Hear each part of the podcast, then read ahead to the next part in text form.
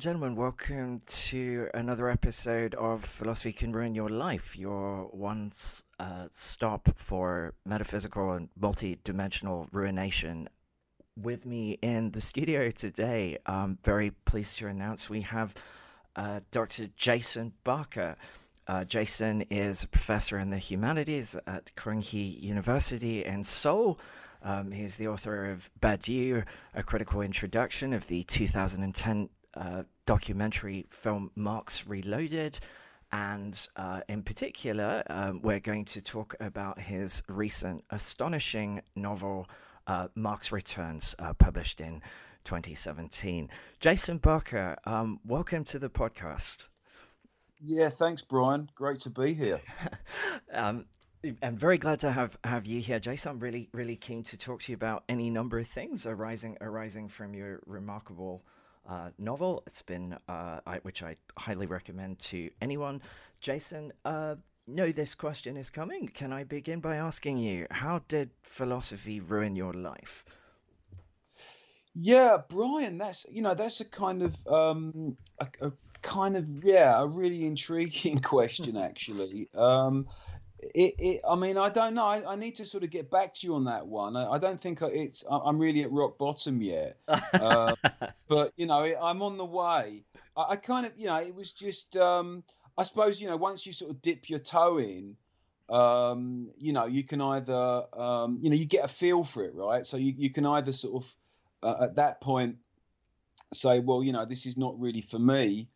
Um, but I think you know, in my case, there was there was nothing else sort of going on at that particular time, and I, I it, you know, it, it got me a, a, weak moment. You know, yes. I was, I was kind of, you know, I was, I was, um, yeah, it does that. So I was, I was kind of, you know, I, was kind of, yeah, I was going through a, a bit of a, a bad, um, a bit of a bad phase, and it just sort of kept on getting worse. So you know, I, I figured, well, you know, I might as well keep going. Yeah, yeah, I, I, I think that's a very common you know, story. Seriously, yeah, w- weak gets you in a weak moment. Like like yeah. romantic tragedies, other kinds of shambolic things in your life, and then you think, why not? Mm-hmm. Why not take? Yeah, yeah. What, what, why not me? You know, rather than why me, it's a sort of why not me? Yeah. Um, you know, I should say that I had this sort of fling uh, um, years ago, and and um, you know, at that time um, I was saying, well, you know, yeah, uh, why not me? And and um, so yeah, then then it kind of it just sort of. I mean, I'd already been.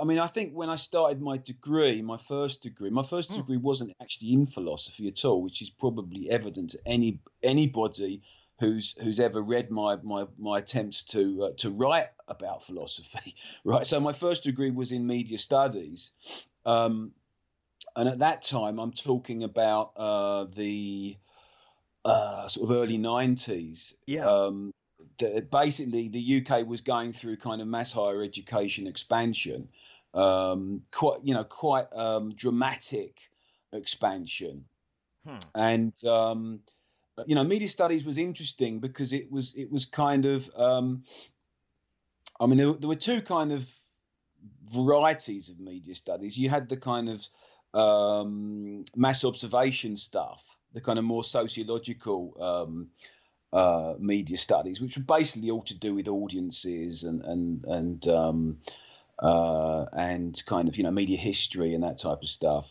Yeah, you know, and then you had at the same time all this other stuff, which was um, you know which was theory basically. You know, Roland Barthes, Lacan, Derrida, uh, and um, and so you know you had these two branches of it and and i was kind of always more interested although i think the mass observation stuff and is is okay and you know audiences and there's been some interesting stuff written um, uh, in that vein uh, i was kind of i became much more interested in in stuff like Barthes and uh, derrida and lacan and it was good because you know with media studies you didn't have to have like an a level in classics or greats or whatever you yeah. know you, you could you could just sort of dive in because you know media was was was just the kind of substance you know it was just the kind of content of your of your life and your your your kind of you know your record collection. I mean it was all there wasn't it? Right? So um, you know so media studies was interesting because it, it didn't you, you, know there was no real initiation into it. You you, you could just um,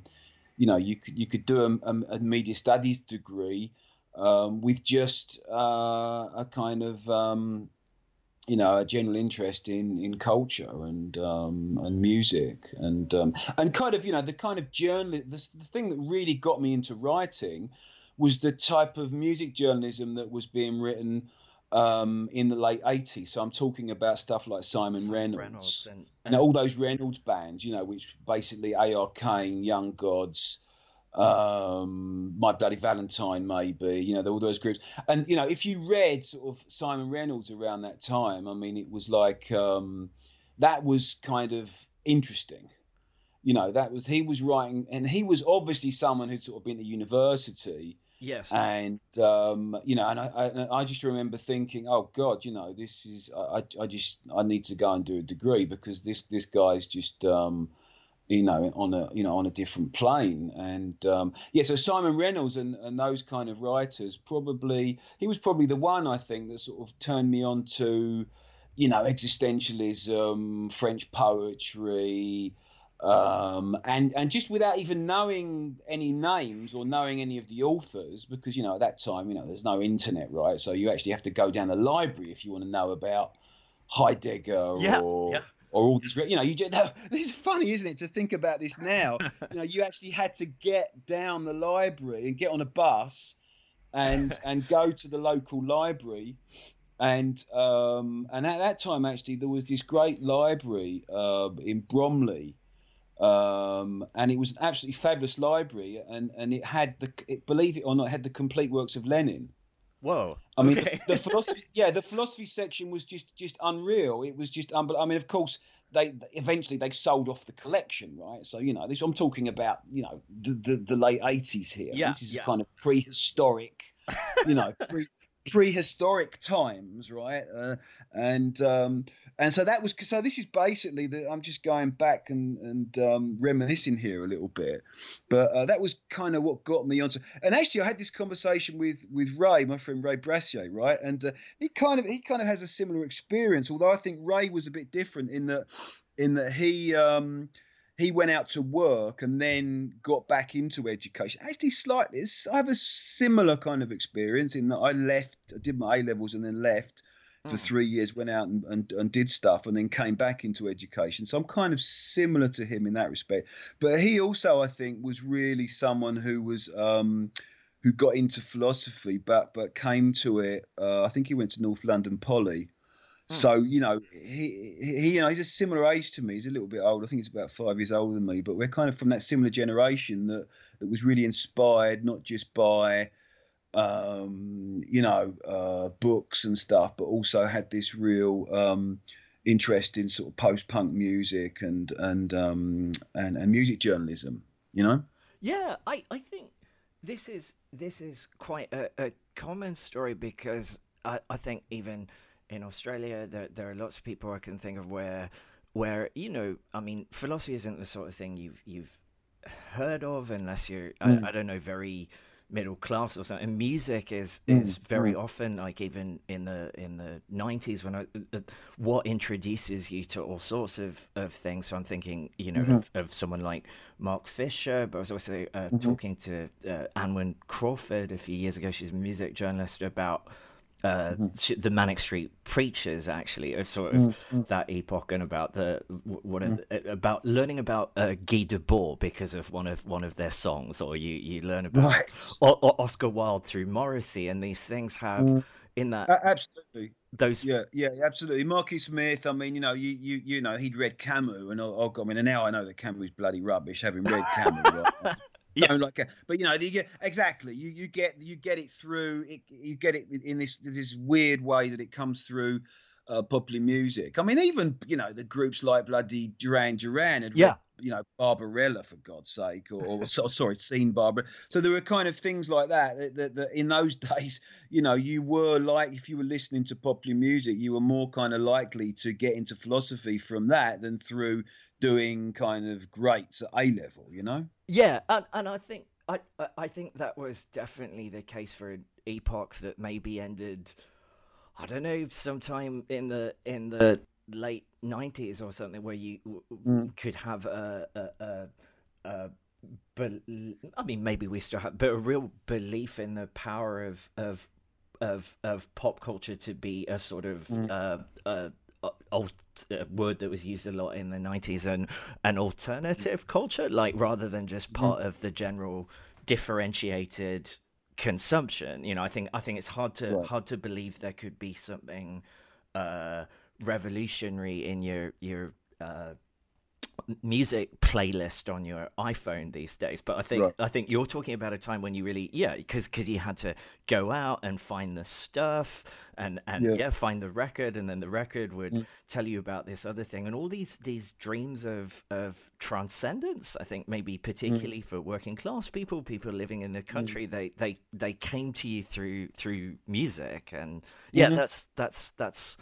that's incredibly that's incredibly interesting. But I think the story of a lot. I, I don't know many people working in philosophy, especially continental philosophy, who came through it through either doing mm. the sort of in the anglophone world, the the analytic mm. philosophy university mm. path, mm. or as you say, doing something like studying classics mm. at A levels, mm. assuming you can still do that anywhere. yeah, yeah, that's that's true. I, I, guess they, they must still have an A level. Um, uh, I know a kid who, one of my students, uh, bizarrely, uh, one of my first students had done like an A level in greats, right? So yeah, right. Uh, that I, presumably it still exists. I mean, I, I don't know that, but I guess. I mean, this this was God. This this is even twenty years ago when that student. I was when I first started teaching twenty years ago, actually. So, well, yeah. uh, show my age here, over twenty years ago. But um, he, yeah, he was. Uh, no, I'm sure. I'm sure it must still exist, but mm. um, I don't think many people are taking it. Probably they're taking it at, at Eton or whatever, right? Well, that's. I mean, yeah, certainly, it, certainly in Australia, I imagine you'd have to go somewhere very, very posh to to to do. Yeah. You know, yeah. something like. I mean, yeah. they wouldn't use the word here, but something like greats, classics, that mm, sort of. Mm, mm, that sort of thing. But yeah, I mean, this this this talk of uh, ruin and ruin getting worse and and even of, of pop culture and, and and punk music brings me brings me mm. to your novel. So okay, in yeah, great. In Marx Returns, we've got uh, Marx uh, in London um, after the the defeat of the 1848 revolutions. Uh, uh Louis uh, Napoleon mm-hmm. III is in power in mm-hmm. in, in Paris, mm-hmm. and mm-hmm. and Marx is living this kind of I, I don't know the, the some of the early scenes that there's this uh, amazing kind of picaresque uh, mm. You might not like the comparison, so sorry, Jason. But even no. Thomas Pynchon, like, like yeah, yeah, sure. Yeah, there's, there's, uh, right, thanks. Living, yeah, yeah, no, he's living this shambolic, uh, hand to mouth bohemian existence with his, his mm-hmm. with Jenny and his mm. kids. He's fleeing from the landlord and and the mm. landlord's mm. dog. And you mm-hmm. start mm-hmm. with maybe maybe this is a good good place to to to start. I mean Mm. Why, but before I talk about the way you you describe London and and Marx himself in his life, I, I suppose that there's an obvious question, which is um, mm. why a, a, novel? What what sort of inspired you to write this? You're obviously you've written um, on on Althusser. You're obviously capable of writing mm. theoretical.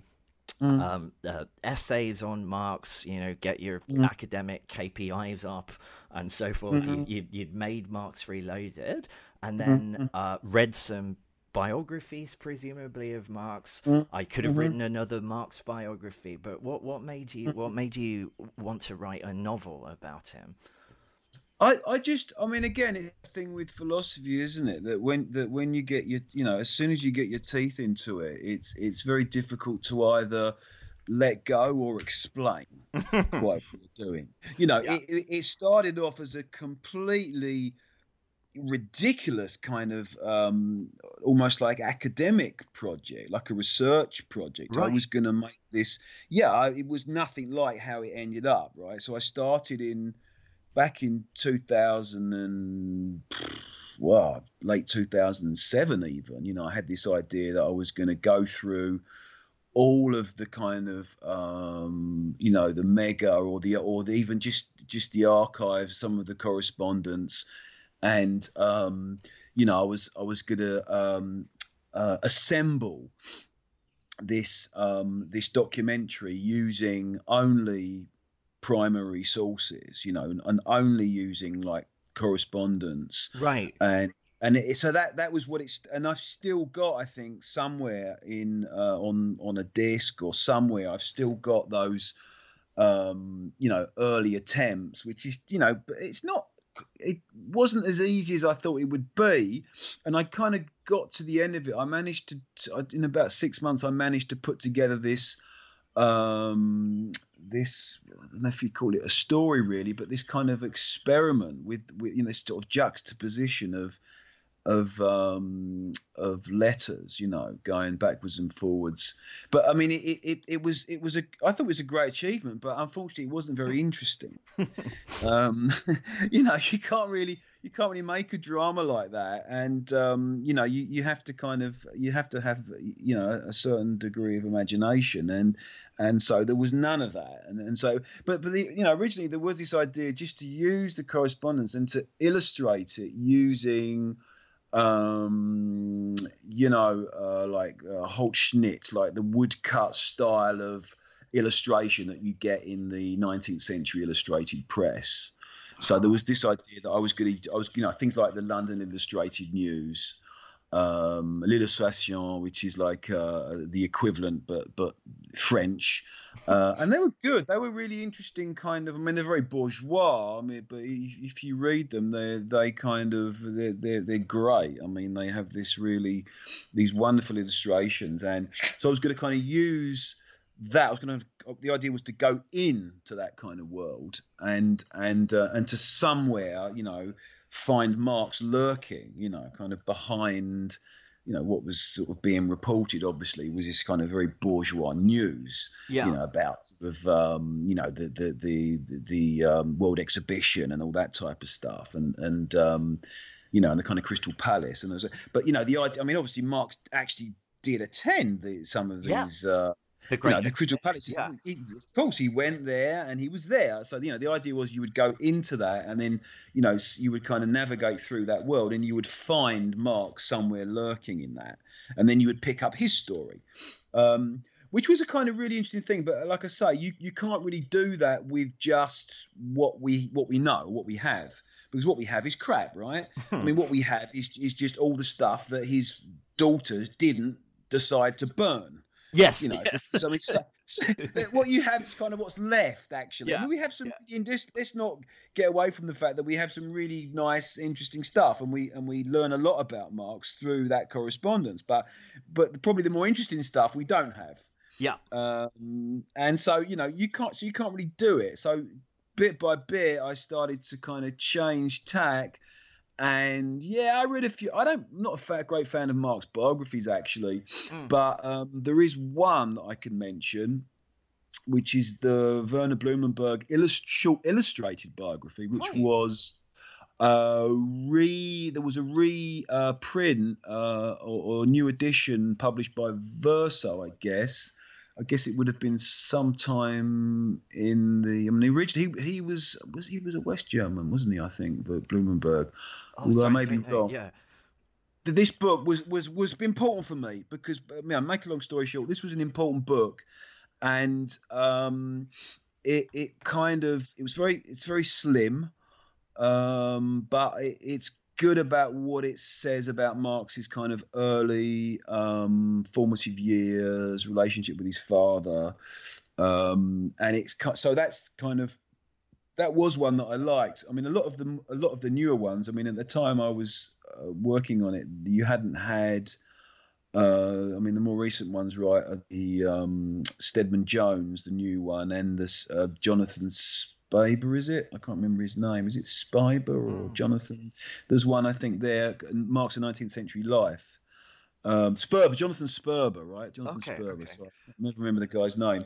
Uh, and that, so they weren't out. They hadn't been published uh, when I started. But you know, I'd, I'd read all the kind of you know the Franz Mehring and all the the older ones, and Yeah. um, they they weren't really. Uh, you if you read those, the problem is you still don't really get a sense of his sort of thought processes. I mean, you just get this. You you get a a, a, a take on Marx um, which is which basically just reflects the time when the when the biographer was writing more Right. more so than anything else, right?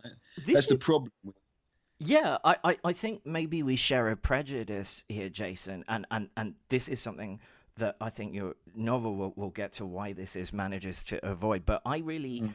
um, dislike biographies as a genre, um, mm-hmm. and especially their more decadent form, the biopic, especially yeah. when they're oh, God, devoted to yeah a, a, life mm. of thought. I hate they, biopics. Me too. Like they tend to reduce, I think, uh, thought to their you know, to a life and life to a kind of mm-hmm. series of events strung together by often, often uh, moralizing. There's often a sort of scolding yeah. in, but like he sure. should have done this and and, mm. and and this kind of um, nonsense. Mm. But uh, mm. what was I going to say about that? Um, uh, yeah, you know, you know the biopic convention of like you want to portray an artist, or so so you get mm. scenes montages of people typing fast or painting yeah. quickly or something like, and you think yeah. this the most interesting thing about this person, the reason I'd be mm. interested mm. in their life is something you haven't managed to depict in in any way, right? You've just got this, you know,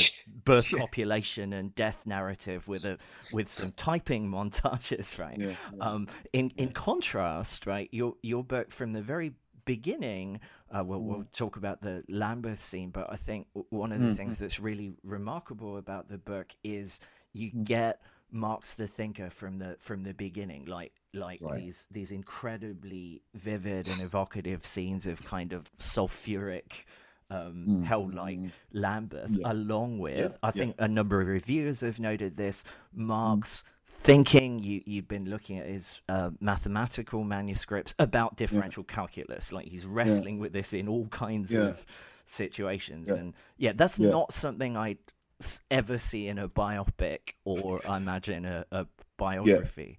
Um, this, this, I think, was part of the was part of the problem, and and part, for me, uh, in terms of of um, of of, um, of producing that, you know, of going through the normal, um, you know, going through the normal kind of, fi- you know, financing and, and pre-production, and, and making it into a uh, a work, you know, a piece, a, film, a, a, yeah. a, piece of cinema. You know, that it just wouldn't have kind. You know, I mean, although I think it is quite cinematic and remains quite yes. a kind of visual novel. I, I think we discussed this before. Uh, it may be in Melbourne, but you know, although you have that. Um, get, getting it, you know, there would have just been, t- there would have, it would have involved far too many compromises uh, and and, and you know and stu- and as, as you say from the very beginning it's it's you're in the you're in the action you're in the you're in the middle of the action right straight away. There's none i mean with all these biopics of course the convention is always that, you, that the old man the opening scene is the old man reflecting on his life right it's absolutely ridiculous. And then you go back to, to birth and like, yeah. Yeah yeah the, the, the, whole the whole way these things are, uh, are, are made is, is just so patronizing. Yes so, I, yes so wearisome, you know, that you have to meet the guy in his house and he has to and he has to be talking about his life. So we're not we're not grown up enough to understand, you know, the the, the storytelling, you know, does it doesn't you know the, voice actually is the camera, right? I mean, the, yeah. that the camera actually does the work. You don't, you know, to direct a film, you have a camera. You don't need someone sitting there t- telling you what's happening because you have a bloody camera. Yeah. Um, but yeah, I mean, it, it, seems obvious, right? But it seems to have been completely lost on on on on most filmmakers. I mean, most sort of uh, you know um, Hollywood filmmakers anyway oh, seem to have kind of um, lost um, the art of storytelling. Telling that seems to be you know sort of afterthought really. But um, yeah, so so for that reason, I mean, it, it was um, you know I wasn't I certainly wasn't um, willing to sort of go through all the the, the, the rigmarole. Oh yeah, I the, in in the end it, it just um, it, I just dropped it, and then the the idea uh, uh, to um, to complete the project and to turn I had the screenplay basically to turn the screenplay into a novel. That came to me um, only maybe a couple of years ago, uh, as recently as that. By which stage um, uh, I just wanted to get it out. You know, I just wanted to get it off my chest, and unfortunately, um, I didn't really have time to um, uh, to get an agent and, and to, to, to, find a proper publisher. So it ended up being published by Zero Books. oh, a once great publisher, I, I think. Oh, sure. In its, in its, sure. In its day. Yeah. I mean, I, I, am I'm absolutely I'm delighted to be you know on the same list as Alberto Toscano and right. Jeff Kinkle. Just just slightly confused Fisher. as to why a novel would be on that list. well, you know, I mean, don't get me wrong. Alberto's a friend, and and he's it's a marvelous. Cartography of the Absolute is just an absolutely fabulous book. Um, but why the hell am I on that on that list? I mean, uh, it's it's just bizarre, isn't it? Well, I, I, I, don't know. I mean, I, I think. I mean, you got a novel priced at twenty bloody thirty dollars to fifteen ninety nine. I mean, God, fifteen pounds ninety nine. I mean, what what what paperback? This just doesn't exist. What paperback do, do you buy for fifteen ninety nine? Yeah, yeah, yeah. I mean, do you know what I mean? I can hear this echo of myself, Jason. Sorry, hang on. Oh just making sure. No, everything everything seems okay. Sorry, we'll we'll cut that okay. little um, um, tangent. Yeah, yeah, sure. But sure. Uh, just pause, continue, right? Yeah, yeah, that's right. Look, well, we just record the whole thing, and then and then eventually James will go through and edit it. Um, what's I going to say? Yeah, I think I think I mean it's not a, a pamphlet or a monograph like some of those mm. early. Like it's, it's quite big for a, a, a zero book, but I think if mm. I understand their their mandate of of or at least what used to be their mandate of kind of things informed by um, theoretical academic text, but not written in the academic vein. Mm. Um, right. I, I, think that certainly that certainly suits your your novel because although it's a very um, sorry stupid bourgeois word, but it's a very uh, literary novel. I think mm. it's also, uh, I mean, uh, it, it, could sound insulting if I said it was a philosophical novel because I think that evokes images. No, don't worry. Yeah, sure. No, I, I, I, get that. I mean, there's, there's, there is that there is that side to it for sure. I, I didn't want to overdo that with no. when I was talking with Ali in, in Melbourne. I mean, it, it was just um, no. The the I, I am grateful. Let's let's let's not let's not pretend. I mean, I'm grateful for for for, for it to be out. You know, I mean, yeah. uh, they were they were the only one that the only ones that wanted to publish it. I did try other publishers. Um, so so I'm not I'm not gonna um, complain too much, but I, I just slightly um, uh, it, yeah, there's, there's just so much on that list and, and so many different things. I mean, you have things that are just blogs basically. That yeah, you know. yeah. I mean?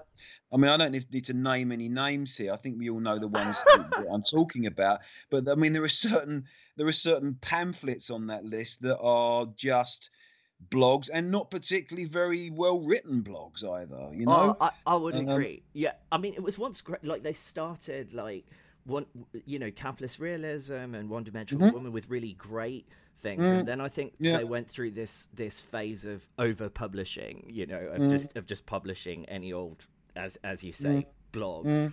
Um, mm. and so forth, but blog roll, yeah, yeah, yeah. It became it became a blog roll, but you know this this this is is something that I think yeah sits sits alongside the the best of of um, of mm. what Zero had to of the original uh, uh, mm-hmm. 0 mm-hmm. um, but coming back to um, to the to the novel and its its philosophy, um, mm-hmm. uh, yeah, I was I was going to say before. I th- I think if if I say that it's a philosophical novel, this evokes sort of uh, notions of of incredibly um, didactic uh, tedious things. Sort of like much mm-hmm. as I, I love him and he's he's my master and possibly mm. yours, but but the mm. great you know probably the greatest philosopher in the world. But Alain Badiou's mm. plays, which I'm uh, not terribly enamored of, right? You get no, you get no, but ditto. I mean, I I concur.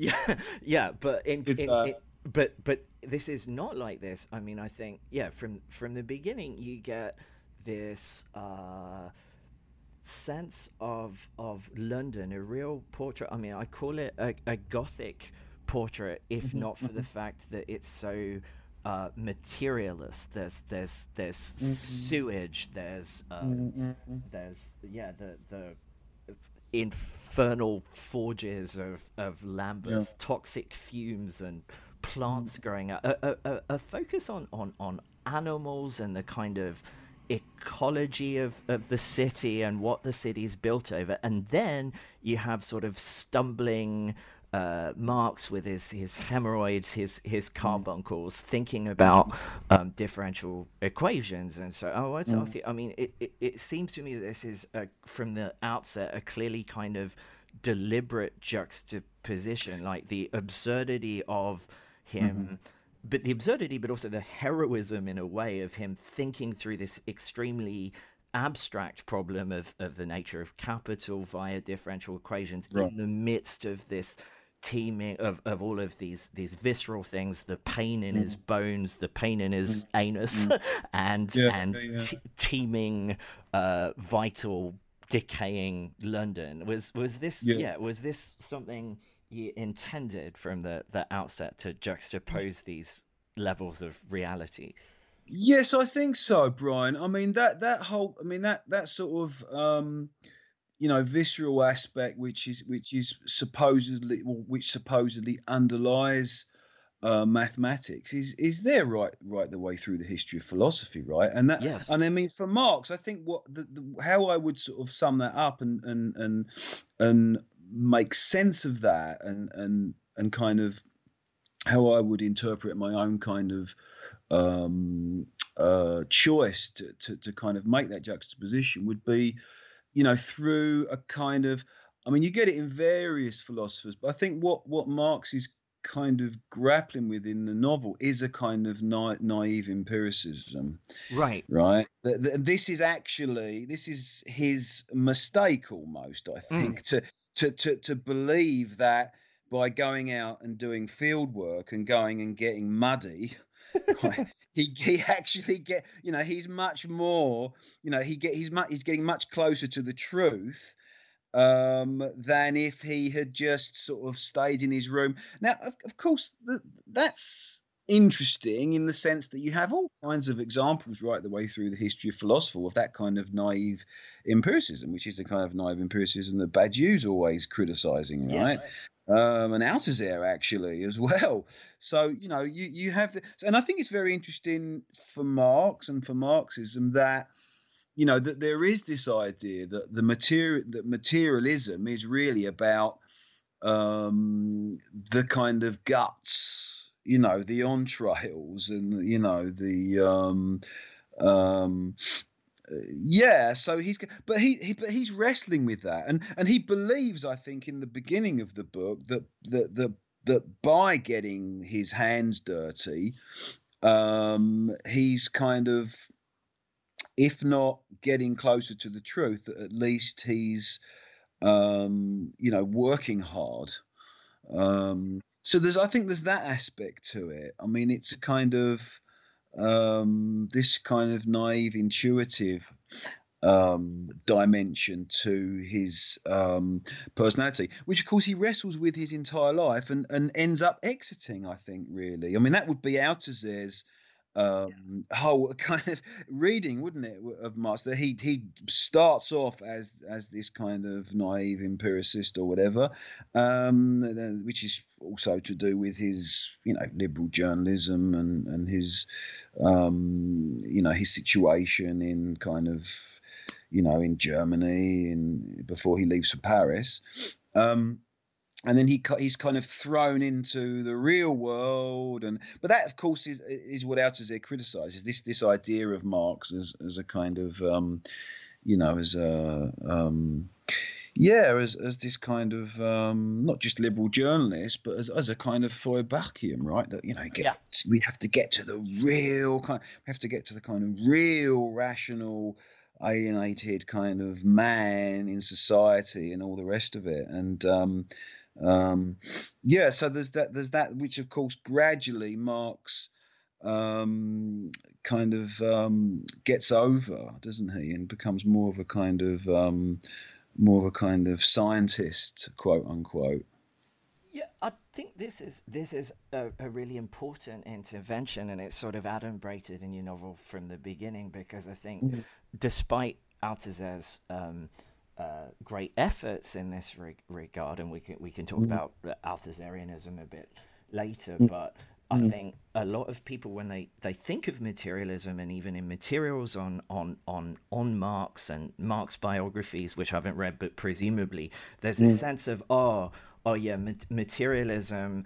Okay, that's about um, moving away from uh, you know. Uh, religious, hence hence the Feuerbachian mm-hmm. things like like mm-hmm. belief in the super sensible, to a mm-hmm. kind of descending into this into this the bowels of sensuous of sensuous reality. Um. But if you do that, um, it it makes it very difficult. We were talking about this in correspondence to mm. understand something like.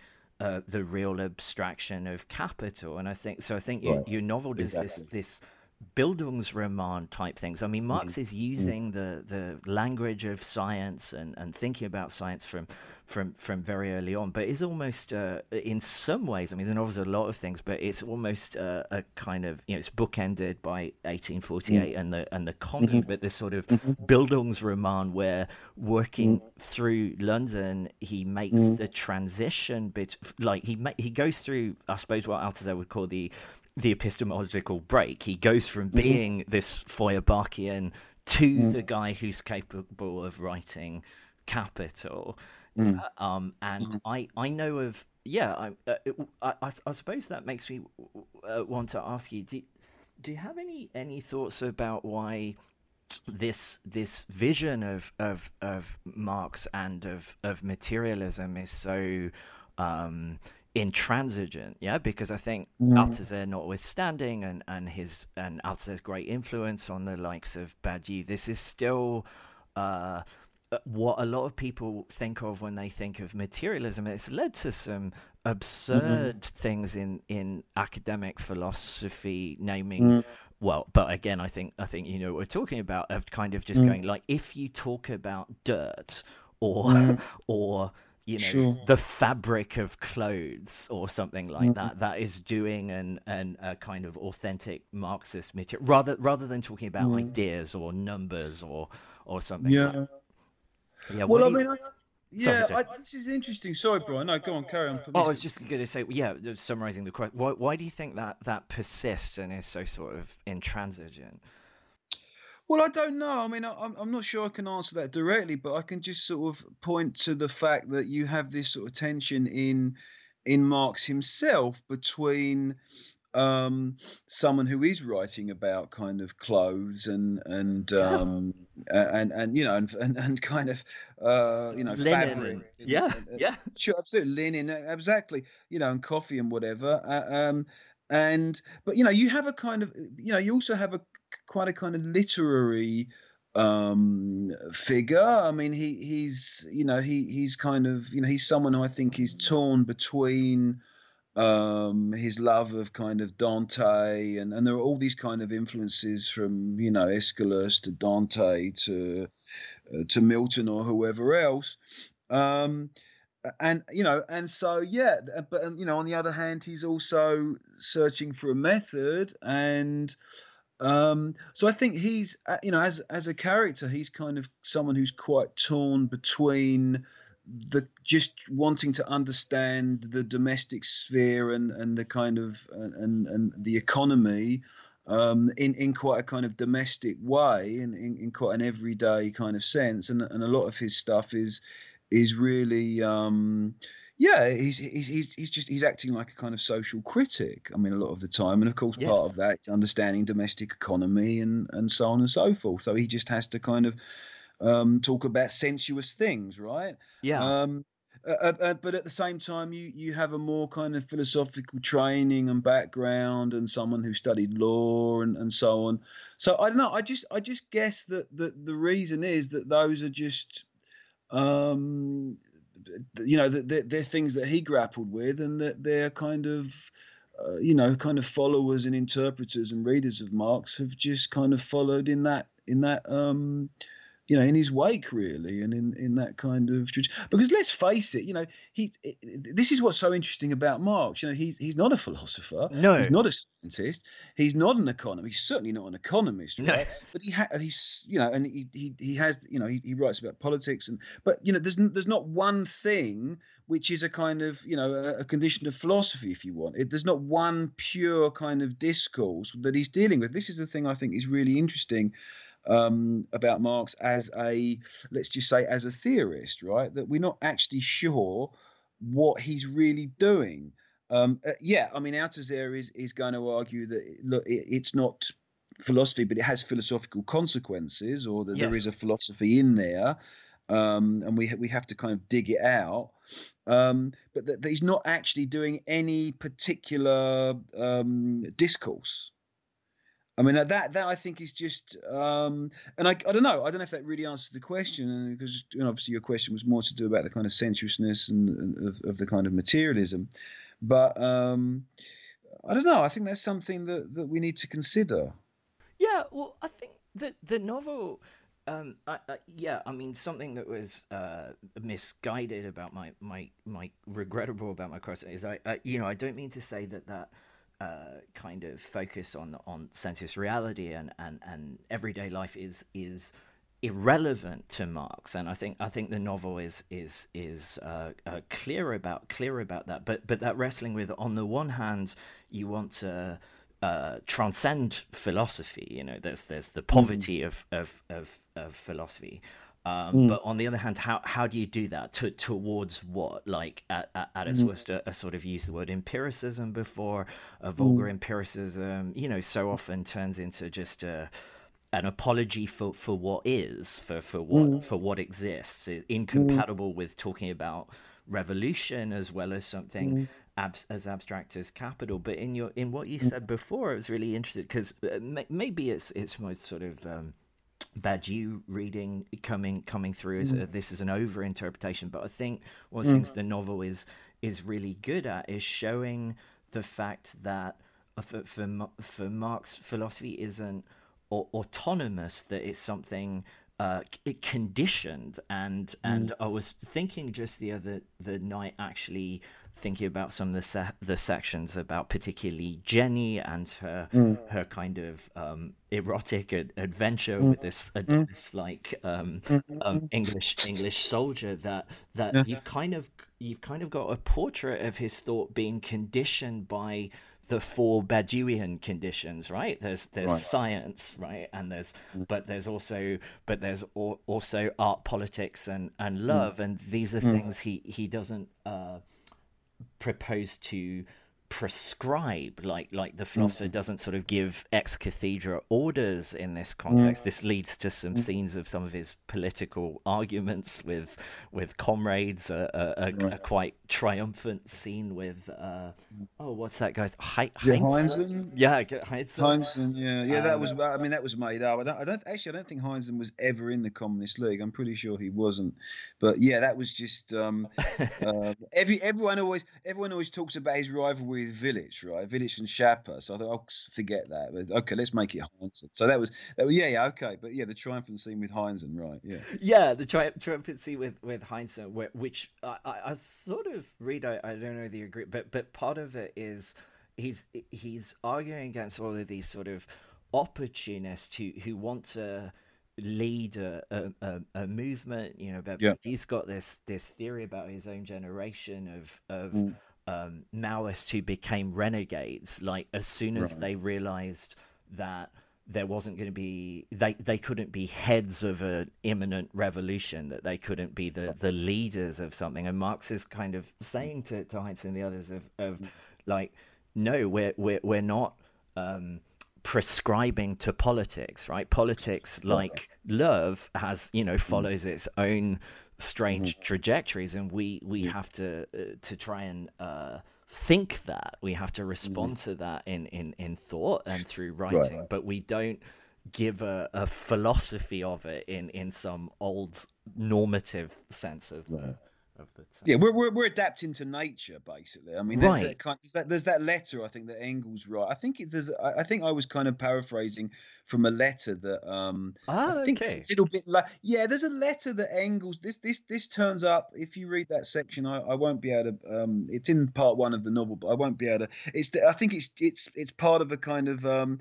part of the narrative just before he arrives at the Red Lion to have the showdown with Heinz and right okay. And so he's kind of saying you know like, we don't we don't need you know we need scientists. We don't need Yes. bloody um um uh, you know, prophets. Uh, you know, we, we we need sort of scientists. I don't can't remember exact exact can't remember exactly the, the, the the phrase now, but yeah, but but yeah, basically we need to adapt to the revolutionary movement. We're not there as as kind of um, as leaders. yes, know, we're, we're to, we're there to adapt to the rev and yeah and so there's this kind of and that's that's kind of paraphrased from a letter i think that, that or an exchange between him and engels where where they basically they're basically parroting each other agreeing with each other yeah that this is this is really the time for um you know to to adapt rather than as you as you say than to um um than to than to direct yeah you know um, but yeah, in that sense, I suppose you're you're right. There's a, there is that kind of um, internal logic to, um, to to to to something like politics or to to love, even you know, where you are just kind of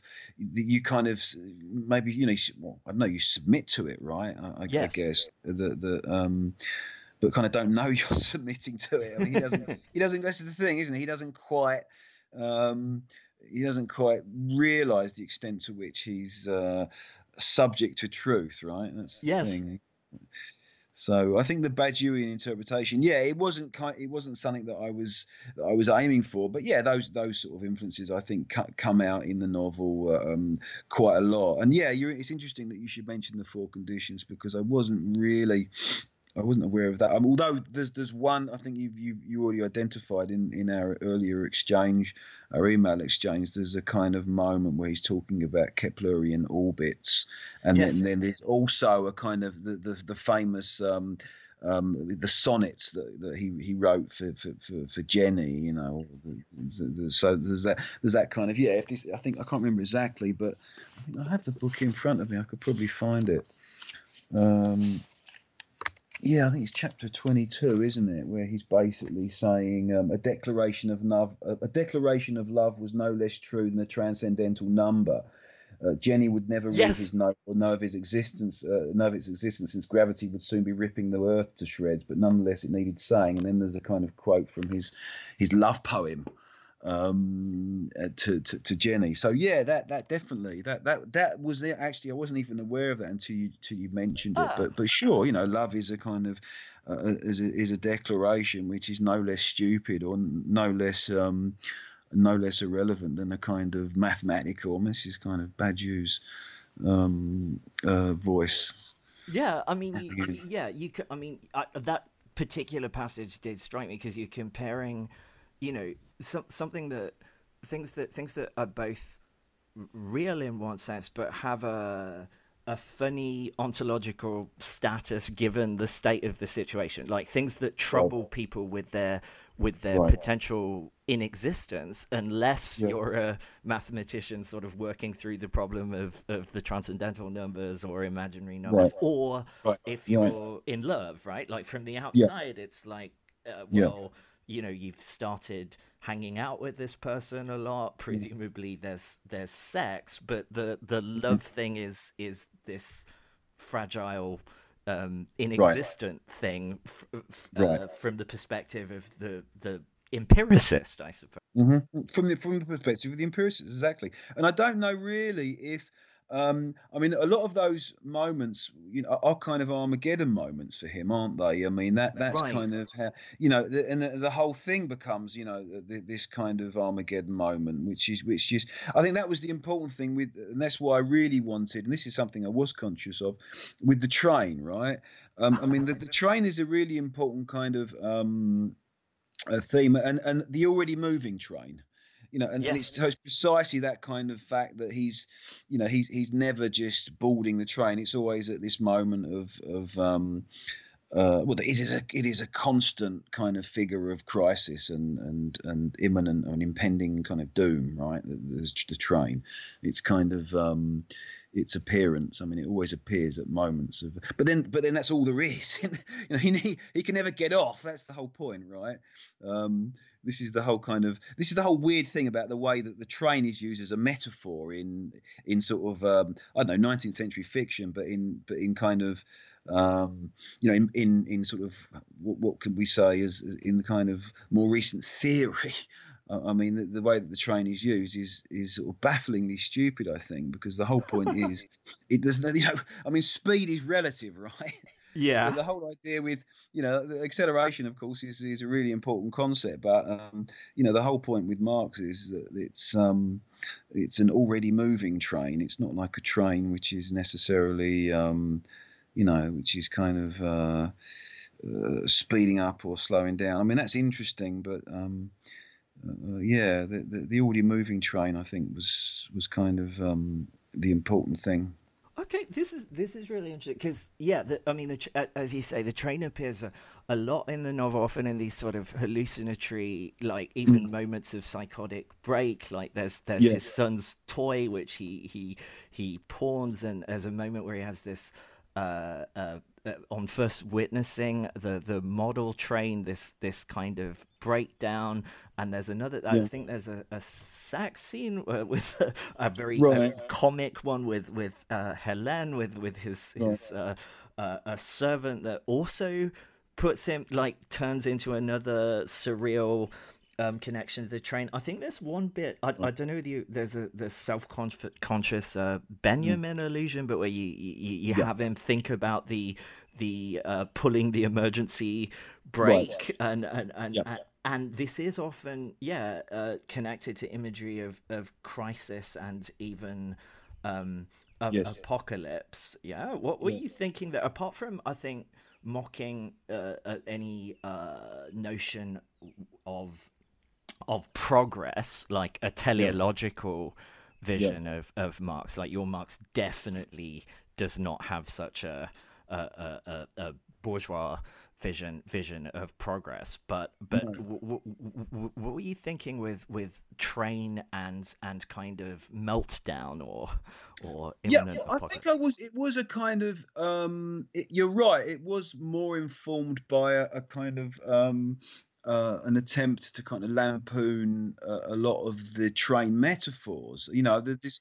I mean, in in the scene where he, he goes for the emergency brake, right? He go he goes to pull it, and there's a there's a label attached which which basically reads, "There is no emergency brake train." So you know, it was kind of there's this whole whole whole idea of of um, you know, let's slow down, let's kind of you know, let's the the the, the, the antidote to the kind of um, to acceleration is that we just well we, we just slow down right? We go less fast and that that would be that would be a good solution wouldn't it? Surely. So yeah it was the kind of yeah i mean the whole idea with the train really i think is um that mark this now this gets a little bit probably too philosophical especially for me. Uh, i mean what i was aiming at there i think was Mark, you know, the, the, historical materialism, the science of history, is a 19th century invention. It doesn't really, you know, the, the whole idea of a science. I mean, his idea of science doesn't really make it into the 20th century. Doesn't really get to Einstein. No, you know the, the, whole idea and the whole the reading of, of, of, of Marx right by Althusser is that you know Marx does for social history what Darwin does for natural history. Yes, but it's it opens up the third continent like yeah, yeah, absolutely. Yeah, Darwin. Yeah. yeah. But it, it, doesn't make it into. Uh, it doesn't make it as far as the theory of general relativity, and it doesn't make it as far as quantum mechanics. And it doesn't. It doesn't actually. So this has always been my kind of take on historical materialism. Okay, it's a science, but it's you know it's still tied to a kind of old-fashioned or, or 19th century idea of movement and determinism and causality especially movement. I mean, the whole the whole thing of the whole thing with movement um, that you get these days. It's quite ironic how people are still using this idea of movement as some kind of progressive political trope, right? You know, the, the, you know, like it's, it, but it's a completely anarcho-syndicalist idea. I mean, it's it's it's ridiculous actually that the idea that movement is in and of itself a kind of progressive idea you know, because it's tied to the whole teleological idea of we are traveling from the past to the. I mean, okay, oh, we're moving. Yeah. Yeah, we, we, are moving, obviously, but but but movement can go in different directions. Yes, right? sure. Um, yeah, that's pretty basic um, um, physics. It is, yeah. Whereas, it? yeah, so yeah. The, the which is why the the progress thing looks like. I mean, this has been said by some very conservative thinkers, but but I, I don't know if I think of uh, progressive tropes in it or metaphors in American liberalism, mm. it it can really sound like you know uh, semi secularized uh, uh, um, Protestant eschatology or or, or, yeah. or, or, something you know at, yeah. at, at, at, at, best and and mm. yeah you seem to be mocking that as well as uh, what you were saying about slowness any sort of anarcho mm. primitivist yeah like let's let's get off the train it's all kind of train, yeah, yeah, awful and we great can, idea we, yeah yeah, we could have medieval guilds or, or like localism and locally yeah. sourced vegetables and stuff. And yeah, your your Marx has has no, no time for, for any of for, for any no. of that because because there's no choice. Like there's no emergency. There's no mm. um, uh, there's no uh, well, we're all falling through space, right? I mean, there are plenty of times in the novel where I try to get get to this, I and using Dante as, as a kind of ironic com- commentary on that. But you know, there's there's there's we are all falling, in, and you know, and if if we're not on the train, that we're still falling. Um, and uh, we're still falling through space. So there's this, yeah, there's this kind of crazy, uh, as you say, anarcho-syndicalist sort of 19th century use of of, uh, of movement and understanding of what the real movement is. Um, yeah, it's it's quite weird. I mean, there's this. I mean, of course, you have momentum, right? The Labour Party's new sort of youth. They chose the interesting that they chose the word momentum. Yes. Uh, you know, when they might have chosen sort of another um, uh, word, but they use the word momentum. And um, yeah, it's just barmy, isn't it? I mean, it's just a ridiculous image. It's also uh, become very uh, like like a lot of neoliberal corporate language uses that now, right. like like those kind of movement yeah. tropes, and like we're, we're yeah. being disruptive and agile, yeah, and, yeah, yeah, propelling ourselves into the future. It's like what future? You know, why would that be good? Or yeah, no, yeah, absolutely. Yeah, uh, there's, uh, there's there's something that yeah, there's something that that remind me of that I wanted to to ask you, um, picking up on some of these metaphors. So there's a oh, it was it was the yeah. So two things. One, the the, yeah, there are Dante passages. Marx often mm. um, quotes Dante and. Uh, mm you know, fantasizes about, you know, reflects on which circle of, of hell he's in or an annoying acquaintance is in but mm. but also thinking that image of free fall is a sort of Miltonic, Im- like yeah. like you know when they build the the devils build pandemonium over an, a, an abyss, so it's infinitely fa- falling. And I was thinking that there's quite a lot of uh, London is quite. Uh, I, I can't imagine it wasn't self-conscious I, mm. infernal at times even though it's also mm. there's a sort of rambunctious charming uh, mm. you know, quality to all of these um, revolutionaries and emigres meeting mm. in pubs and drinking mm. and so forth. But infernal London, but was uh, this is the thing I wanted to ask you about, mm. particularly mm. with regards to something like. Uh, something I know you're interested in, I- I- mm. ecology. You often in, in, the mm. novel, there's lots of de- depictions of a kind of um, not a, a sentimental rom- romantic kind, but but of the a kind of transformation of and and maybe ah, that would be too humanist, but violation of the of the natural environment. Um, yeah, it's very it's very vivid in the book, and that seems deliberate to me. Can you say a bit about what you were yeah, thinking with that? that's interesting, Brian. Yeah, look, I hadn't read that book by Andreas Malm at, at the time of writing. Actually, I've I've, I've right. only very recently got got to um, got in got in contact with him, and he he sounds you know a really lovely guy, and his book is is great, Fossil Capital. But I hadn't even read that. This is the uh-huh. crazy thing.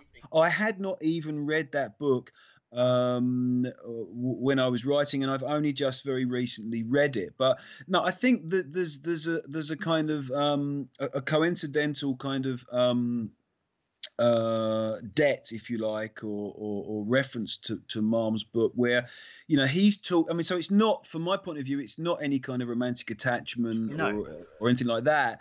Um, but but it's this distinction that Malm makes between the kind of um, you know, the abstract forms of power and the concrete forms of power. So, you know, the kind of con, con well, energy, I should say, the, the, concrete energy is kind of, you know, where you'd have, um, you know, water wheels and mills, you know, water mills. So you, you know, you, you or, you know, you basically you have to go to the river, right, and build um, the um, you know your power station, if you like, on the banks of the river. And of course, the river you could okay, you could change the the the the, the course of the river, but essentially you don't control the level of the river, you don't control the flow of the river, you don't control the seasons which determine the you know whether the river's frozen or whatever. So you you have this energy source, but you are constrained by uh, the um, the the geography and the ecology, basically, um, in in in in building your power station.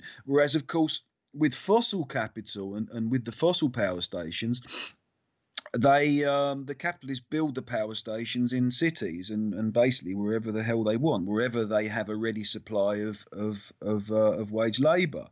So that so so it's this kind of distinction you get between so again, it doesn't have to be a kind of romantic interpretation. You could, I no, think, no. you can you can interpret it purely in those terms that you know what capitalism and what the inferno has done is it has it has succeeded in marshalling whole populations of people into hell right yes. so you, have so this is the whole thing with the city and and and and the and the idea of of the city as an inferno and the and, and the city as you know as, as having the the the, the numbered um uh, circles of hell. So yeah, I wanted to kind of. I mean, this was basically the Dante was my reference for it, but it kind of relates to what Andreas Malm is is talking about. This distinction between the abstract and the concrete forms of um, of uh, of capital and of energy, I suppose. You know.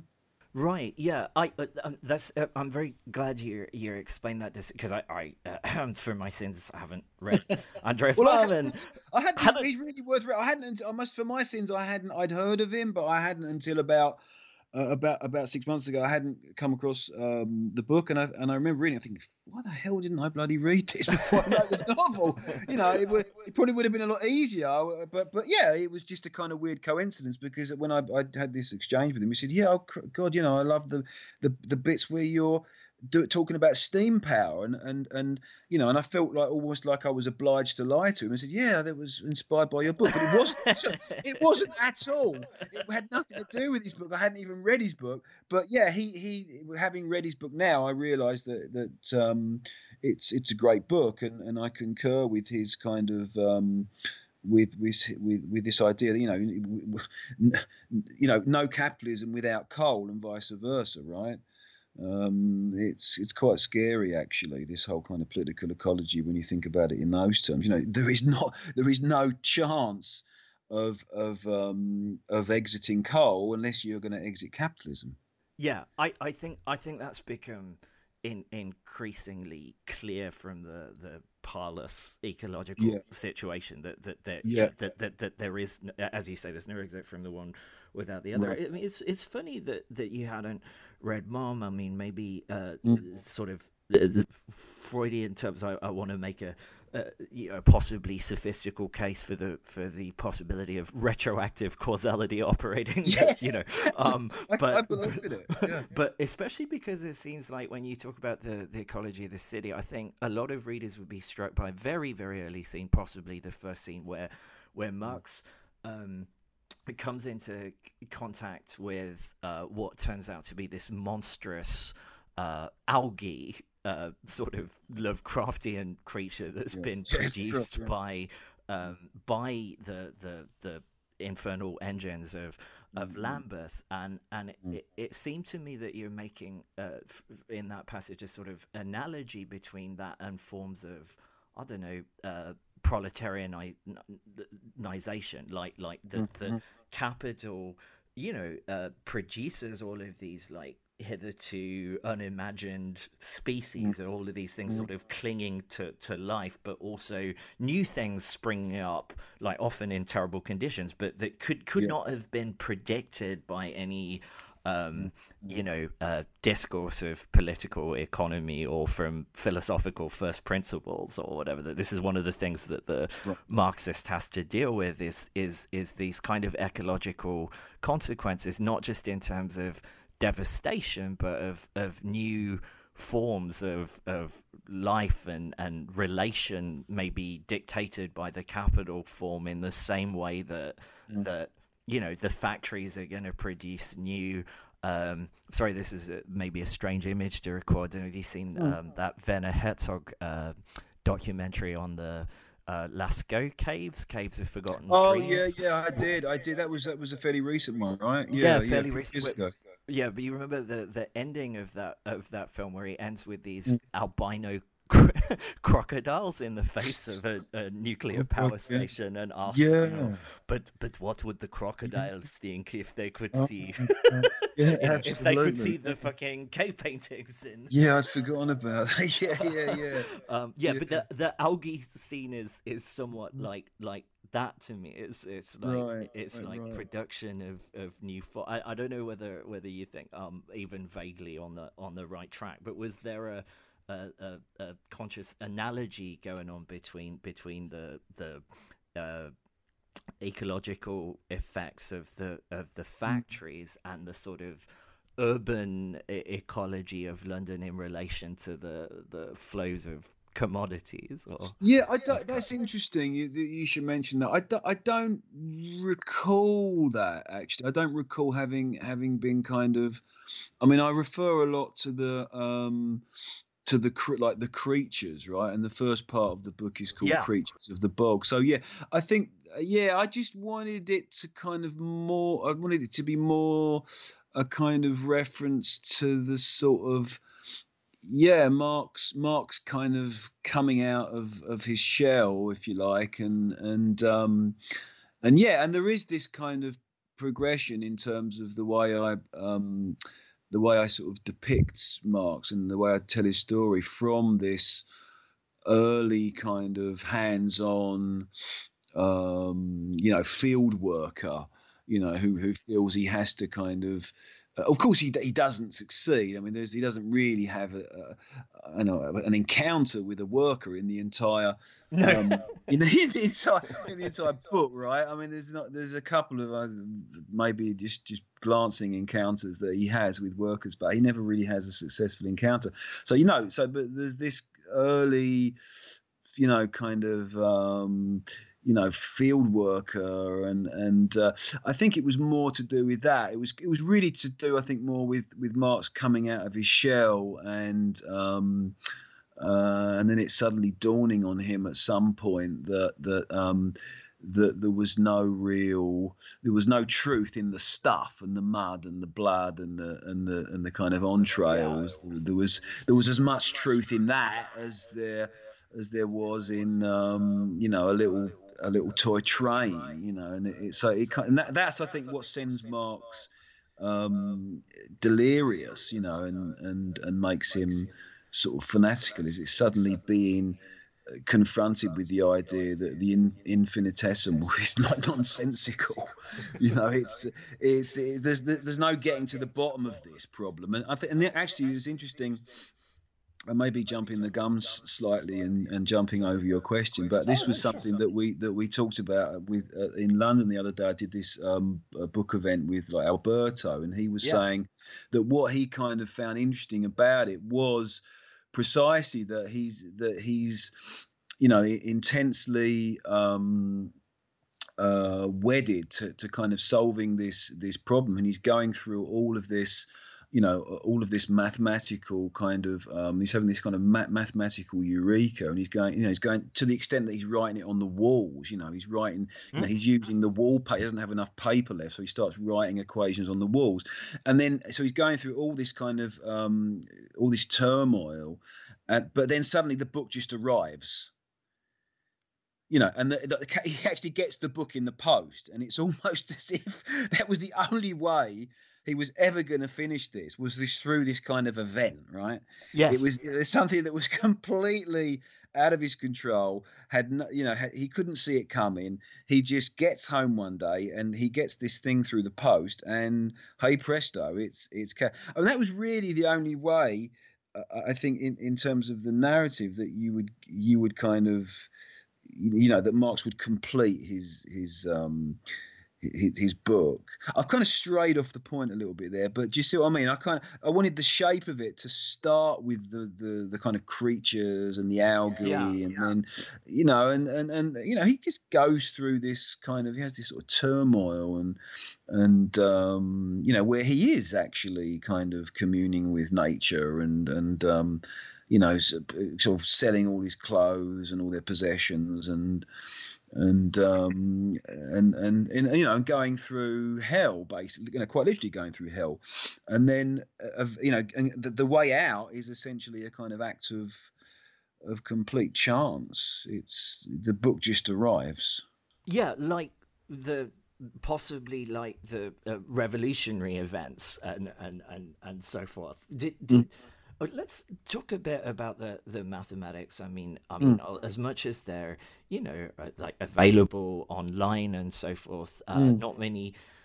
Well, actually, I've, I've no idea how many people, but I have not, for example, read uh, Marx's mathematical mm. manuscripts. But but mm. what made you you uh, give such centrality to this aspect mm. and, and and particularly the the calculus like he seemed you mentioned mm. infinitesimals he mm. really seems to be trying to I mean, solve a, a problem that I'm showing my ignorance a, a bit here, mm. but that mm. I think won't be solved properly until well, it, late 19th century kind of developments in the in the sure. in the calculus that he doesn't have access to, like that old access to. I mean, 17th it, well, century. Yeah, it's there. I mean, it's there in in 1858. He, there's a there's a famous letter that that he um, he writes to Engels, which is basically saying, you know, God, I've, I, God, I, I better get, I better, I better do my calculus. You know, I, I, I think I'm not quite sure he meant, even mentions calculus, but he says my algebra is, is yes. Is severely lacking. I need to get, I need to go back to basic arithmetic and and um, and master this. And then I don't think there's any other, I don't think there's any other reference to it, although there might be. I, I, I think there probably is in a, a couple of um, scattered. Um, uh, references to it. But then, of course, it's it's something that he kind of puts down until after the publication of Capital, and it's not until uh, the late 1870s that he kind of goes back to it. But for me, it was always, you know, I, I tried to imagine it always having been an issue. Um, and this is how I kind of constructed the, the narrative. I, I, I, imagined it as always being an issue that was kind of um, it was a very kind of Marxist problem and a, and a, very kind of Marxist question, you know, the idea of the infinitesimal, you know, because essentially with the infinitesimal you have a quantity um, which is so uh, what what a, a, quantity which which uh, approaches zero, right, uh, without being zero.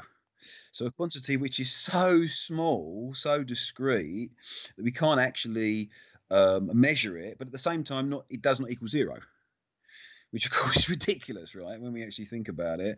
Um, uh, what could that very small quantity be?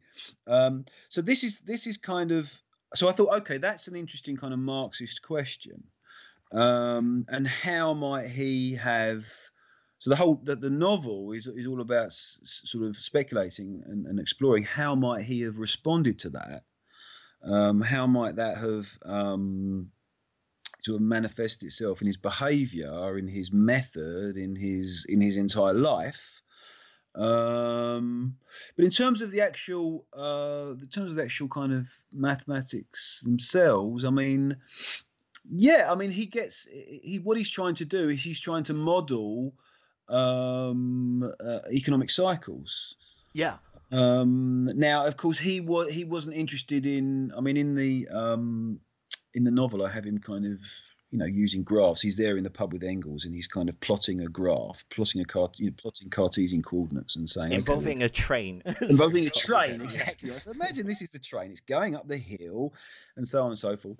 Um, but yeah, the, the idea was, and, I, and, this is what Marx actually talks about in his mathematical manuscripts. He's saying, look, how is it possible for me to using um, using calculus to plot um, a kind of graph which is kind which is in somehow you know is, is it can't be imagined actually which or, or to try to imagine a, a, graph as a period of time into the future which which is not you know based on a certain momentum and a certain you know okay so we have certain values but we need to plot it further than than that we need to plot it sort of five years or ten years into the future so we have, we have all these kind of unknown variables um, and um, yeah, the, the the response that he got back from it wasn't Engels, it was um, just trying to think of the name of his. Um, I'm trying to think of the name of of Marx's. Uh, he lived in Manchester. One of Marx's interlocutors, who taught. I think he actually taught mathematics at Cambridge. I can't remember his name now,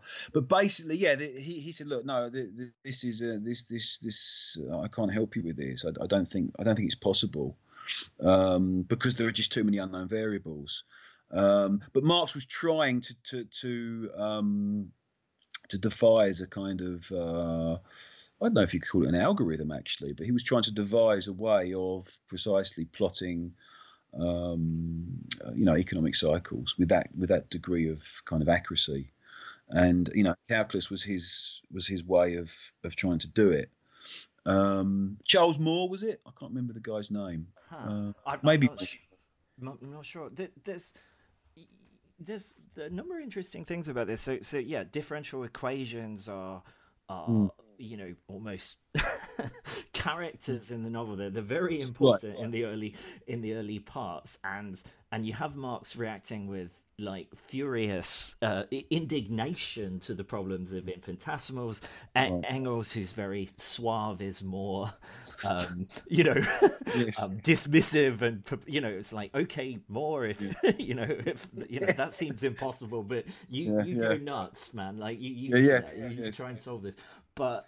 Um, but on the other hand, I'm thinking th- one of the effects it has uh, throughout the novel. There's there's this moving between the levels of the sensuous and and levels of, of models of of, mm. of the formal and the theoretical, like right. a bit like um, yeah, there's this this famous beginning to like Musil's uh, Man Without Qualities, where where it mm. all it's it's all talks about barometric pressure and yeah, it's mm-hmm. it's scene setting, but it's all done in this scientific discourse. And I think a number of characters, not just Marx, like Jenny, will will go from some uh, straightforward uh, sensuous situation, but they'll but they'll also have in their heads, and it often comes out in their speech. Uh, mm. Some kind of theoretical model, like be it mm. a, a, differential equation or mm. or quoting from the the manifesto in in, mm. in like to get through an awkward Right. Uh, it, it, seems interesting to me that mm. that that that you right. both uh, sort of that there's there's comic elements to this disparity between the level of the theoretical model and and harsh sensuous right. reality but there's also yeah. uh, it seems to me a kind of affirmation of of that that those that those theoretical elements belong in this reality as much as mm. um, you know sexual desire or or the problem of how you get dinner or a bath or right. some dumplings or right. yeah. Um, so so so you, you, yeah that's that's something you're you're um, uh, balancing very delicately. Is it like mm. uh, you know the the madness of the of the theorist, right? Mm-hmm. Like like looking at the the in the clouds being laughed at by the Thracian maid, but also the fact yep. that yep. that he or she is is right in a sense that that that mm-hmm. you you have to again contra the empiricist like if if you don't model reality if you don't go through the abstracts you've got no purchase on it there's there's a sort of dialectic of those things yeah yeah yeah I mean, with with the yeah, I don't know how to respond. How to respond really? I'm I'm agreeing with you. I, this is fascinating. This is not necessarily something I, I, I was really conscious of. I suppose with um with Jenny where she's kind of um where she becomes the kind of mouthpiece for um, you know, or she suddenly quotes at length uh, a section from the, the the Communist Manifesto without yeah. really knowing what it is. I mean, the stuff like that, I suppose, it has a kind of um, Dennis Potter uh, sort of quality. Uh, yeah, right. you know, that's yeah, absolutely. I would, I would definitely, I, I would. That, that's that's that, that would be that would be a wonderful. Um, um thing if it, it, yeah I, I, mean that, that's it's kind of like that isn't it where you where you sort of have these these moments of madness where someone is someone becomes the mouthpiece for his own theories, you know, and, and with it, you know, it just becomes a, a mouthpiece. I mean, it's, it's, like something like you know Dennis Potter or or um, or uh, um, yeah, um, what, what, can I say? It, it, it, becomes this sort of surreal, uh, ecstatic moment. I mean, I think with with um, you know, like Beckett or something, right? So you just right, have the right. kind of you just you know you just have the mouth or something, which, which is which, is, which that's it. I mean, it, it is it just becomes a vehicle for his uh, for, for the inner workings of his mind, right? Yeah, um, uh, uh yeah, I I I, def- I definitely identify with that idea. I mean, it, it's it's um with Jenny, I suppose it was more that she was becoming the the kind of living embodiment of his theory. Um, she was no longer kind of, um, I mean, in his eyes, right? I mean, she was completely oblivious oblivious to it and, and wasn't remotely interested in it. Um, but the kind of uh, the thing I wanted to do was to, to kind of explore what um, being a communist would actually mean for that family um, and so yeah he he she, you know he kind of she becomes transformed into exactly what he's what he's trying to imagine. You know she becomes the kind of living embodiment of that. And um, you know she becomes the kind of the, the the demonstration of his of his proof you know and it, it's um and um yeah, if you want to kind of, if you want to, if, if you want to be a communist, then sure, you, you can write about it, or you can actually live like one right? And um, I think that's the kind of um, that's that kind of goes to the heart of their relationship. Actually, if if he's gonna if he's gonna write about communism, then he needs to kind of um, be prepared to live the kind of uh, consequences of that. Which, as you say, she she does. Um, she, yeah. She's really central, very, very uh, attractive character mm. um, in the novel. Very, very uh, central. I, I, I don't mm-hmm. know. I think a few biographies have been written of her, but but mm. your your portrait of her is is is really um, extraordinary. She, mm. I, I don't know. She seems uh, on the the one hand uh, at the beginning, she's there's there's a certain uh, um, detachment. Like she she loves him, but he's mm. he's you know a terribly neglectful. in, yeah, yeah. You you could argue um, mm. Helene the, the, the Helena is always always on at him about about um, how bad he is at providing for the for the family, and then mm. of course she she she has this affair, and and there's a mm. part where you know she's the former uh, Baroness von Westphalen. She mm. seems you know to to want um, like like she you you have a uh, looking in, in in shop windows and and mm. wanting to have have all of these these kind of commodities and and mm. dresses mm. and the accoutrements of wealth but on the other hand yeah you you portrait she is your your kind of portrait of the of the revolutionary it's a very very um unironic uh, affirmative moment of of the novel like i think she she mm. represents like a you know, a transition to something like a, a human being uh, under communism or, or, or, or, something like that. Yeah, I, well, I think the com- the thing with the commodities, yeah, I, I wasn't so much. Um, I don't know that there's a scene where yeah, she's kind of, as you say, she's kind of running around the shops, and, and her and Helen are going, and and and um, you know sampling liquor, you know, in a store. Yes. Yeah, I just think that, that yeah, I wanted to kind of make it just slightly anarchic, right? That she just does whatever she fancies doing, she does. and, and that this this was kind of this was communism. I mean, this is the kind yeah. of tyranny and the terror that that, that Marx um, in the kind of um, well, not necessarily the, the, the, tyranny or the terror, but but for him, it represents a certain terror, doesn't it, of a, of a fully emancipated woman who yes um, is actually um, you know is a is a real proletarian woman. Actually, she's completely set free from the kind of the um, the, the the sort of um, the conventions of bourgeois marriage, and and yeah. uh, so she, she she goes she has this kind of proletarian moment, if you like, where she sort of just packs her things and just leaves. You know, go, goes off to the coast with her with her daughters and and the and the um the army lieutenant. You know, she just fancies uh, doing that, and she does it.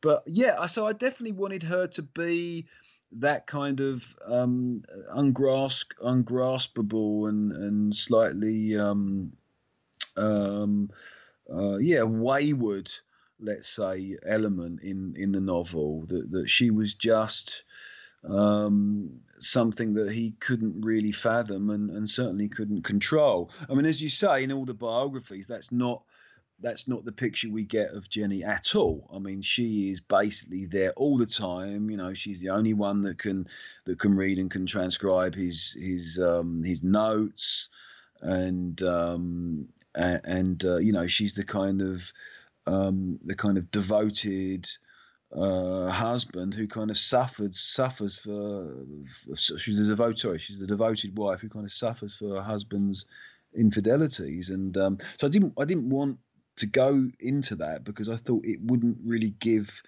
it would it would kind of kill the drama stone dead if they were just a happily married couple. Um, yes. So yeah, it was precisely that trying to explore. Okay, again coming back to the, the, point I was making before, you know how to explore the implications of what Marx is actually doing uh, in his own life, in his own practice, rather than um, you know having this kind of airbrushed um, picture of their of their relationship, which of course was probably completely wrong anyway. I mean, we we we know that the daughters um, got rid of a lot of compromising letters.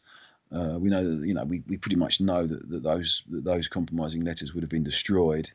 Um, so you know the idea is to sort of, sort of, go behind that, to try and get behind that um, airbrushed um, uh, kind of family portrait um, and to get into the kind of um, the, you know get into the kind of mechanics of, of how their relationship might have actually worked.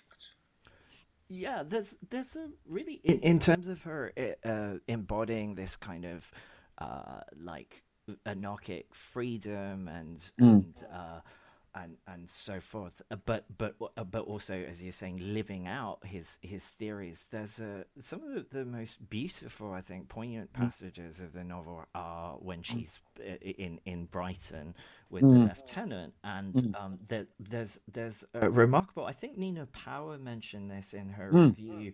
Um, reflection on I mean we, we know the, the passage on the, the, the working day in the first volume mm-hmm. of. Capital, mm-hmm. but there's this remarkable reflection on on time you know that the communism is free mm-hmm, time and nothing mm-hmm. else and what would it be if we were emancipated by from time and she, she yeah. loses days while she's with the lieutenant yep. and lives yep. in this heightened kind of non-hectic yeah sort of I, I don't know the evocations of uh, for me anyway of like Proust mm. in Balbec and so forth and really, really yeah I think there was a bit of that yeah I try I, I, I think I think that was in my mind definitely yeah yeah yeah, yeah but yeah. But that seems um, uh, that that also seems quite quite deliberate to, to me that that um, you know okay if what would what would life and time be like emancipated from from capitalism and you mm. hear her kind of reflect on this but also mm. uh, live out a, a, a, a sort of um, prototype of it in in, mm. in these in these brief in these mm. in these brief days. I, I hope you. Yeah, I think you should be very uh, uh, proud of those passages, Jason. Yeah, thanks, uh, Brian. No, I, I, did enjoy. I, I, did enjoy that, that writing that aspect to it because that that whole kind of um, detour, if you want, or diversion into into into Jenny's life, what wasn't really.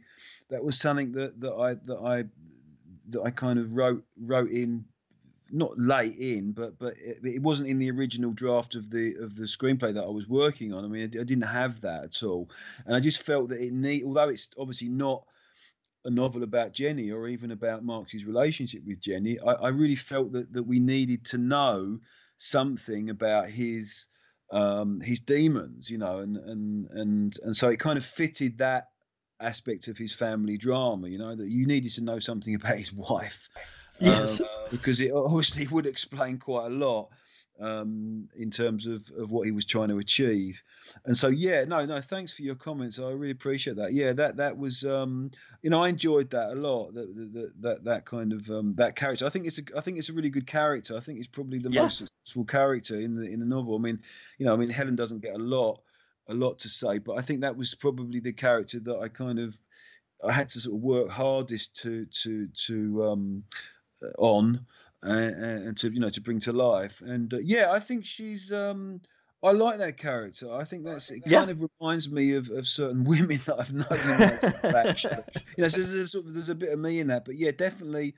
Uh, she's sexy. I mean, it's a sexy woman. It, it's definitely got. She's got something uh, happening there, and um, you know, she's obviously got her own demons, and um, uh, but yeah, that was that, that that was an essential character. She she had to be in it, and with with the time thing, um, yeah. I mean, also Mean, also there's a reference to German ideology, right, as well, where, where she talks about, um, you know, we should all be uh, essentially free to, you know, hunt in the morning and and, and, and you know, and discourse in the afternoon, fish in the afternoon, yeah, yeah, which, something like that, yeah, like that, yeah. There's that kind of stuff in there as well, which which I we thought was was worth throwing in, although it's perhaps not exactly. Um, um, a question of, of losing time. Probably quite the opposite in the, the, the, context in which they wrote it. It was probably more to do with the way sort of labour is actually organised rather than losing uh, losing time. But yeah, but there's an interesting question there, isn't there? Precisely about if you, you know, if you lose time in the way she imagines, do we become more or less um, social. I mean, society is a huge word, right? For for Marx, I mean, the extent to which we um, lose our social organisation through losing time, and, yes, and, um, is a kind of question which I think the German ideology would have something to say about. Um, I must admit, I'm not someone who is. Um, I'm not someone who is very kind of um, persuaded by um, um, a lot of the. Um, uh, I mean, I hear this phrase quite a lot: luxury communism. Oh yeah. Uh, yeah, which I, which which sort of depresses me a little bit and, and, confuses me. Uh, whether communism is is is luxury or not is is um, I would um, suspect not. Right. Uh, I don't think it's really a question of luxury. I think at some level, you know, the question of I mean, this, for example, stuff like you know, difference between necessary labour and surplus labour, you know, which which you know, which which is very very um, sort of uh, is a very minor kind of couple of lines in the Grundrisse, right? And uh, you know, this whole this whole this thing to do with machine machine labour as well, and which of course you know Hardt and Negri are really responsible for having resuscitated. Where in fact it's only a couple of lines, uh, in 20 lines or something like that, in a, in a huge manuscript, which is itself. Um, you know, yeah, I mean, it's kind of part of his notes for Capital, right? I mean, it's part of part of it's part of his kind of of his of his greater project, if you like. And um, you know, the the idea that um, you know that we can reduce all all labour to you know necessary labour through machines, and uh, essentially that we can have the rest of the time off. Um, I think really the, the, the key question for Marx is um, it, it's more. To, I think I would I would tend more towards the German ide- ideology as um, as a kind of explanation of um, uh, you know social labor and and um, you know I think in the German ideology it's it's it's more a question of uh, of not how do we reduce you know surplus labor and and and so forth it's it's more a question of um, how we organize labor collectively yes. It, you know, rather than kind of doing away with surplus labour and, and, and getting to a point where, where the only labour being done is necessary labour, I don't really think that's the question. Um, I would I would think, um, and I certainly don't go in for all this kind of nonsense that's being written about the kind of um, you know, about machines and the way that, that AI is going to, you know, is, is going to completely revolutionise and, and our lives and usher in a, a kind of a new socialist international. It sounds like a lot of nonsense to me. Um, but I think the German ideology is is is is more where I would see the question of of labour rather than um, the Grundrisse. Okay, can you say a bit more about that because I uh, yeah I this is this is a very it seems to me fraught question that that on the one hand I I hear you about the AI thing although you know you, know, obviously, if mm. you were more enamored by that sort of thing, I think you could get lots of grants and things. It's very, very. Yeah, I know. They, listen, I, I, I mean, listen. I work in Seoul. I mean, the government is giving bloody billions of, of, of dollars to uh, to AI researchers, um, to to. Uh, um, to, to, to you know develop driverless cars and God knows what. And, uh, yeah, but I think I think thinking that automation will inevitably um, leads to you know some sort of emancipation of labor is very hard to get out of Marx, especially given yeah. how much capital sort of describes the various ways in which you know you'd think, all right, so mechanization, like 19th century, like all right, you'd think there'd be a sort of concomitant reduction in labor time, mm-hmm. right? But let me explain how that's absolutely not the case. In order, mm-hmm. like for for the capitalists to make to make profit. So I, I share right. your I share your your your skepticism, but. Mm-hmm.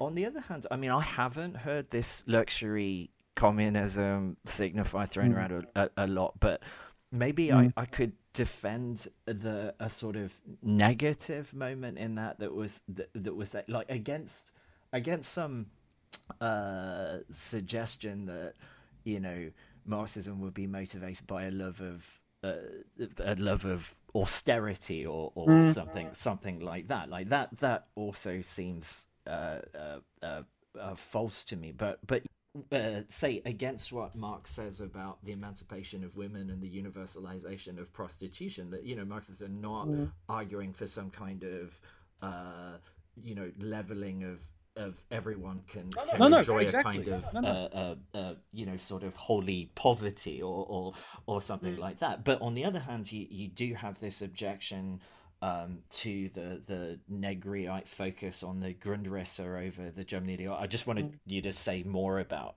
about how you see the differences between uh, what comes out of the, those two texts. Yeah. I think the difference with the German ideology, where he's talking about essentially talking about the polyvalent worker, is he's actually saying that we need a debate about what work is. You know, we don't need a, we don't need a debate focused on on reducing um, right uh, surplus, surplus yeah, labor. Yeah. We actually need to enter into debate. Uh, we, we actually need to put in question the idea of what is what is necessary. Yes. What is, yes. And the, so we'd actually so the polyvalent worker would also include debates about um, what isn't what is necessary, you know, and, and, and, what and you know who should should we be actually be obliged to work? So all those questions, but it's but that's quite different from saying that you know um, uh, capitalism is oppressive and we need to do away with all capitalist relations and and and and usher in communist, which would usher in communist relations. Well, no one actually knows what they are. No.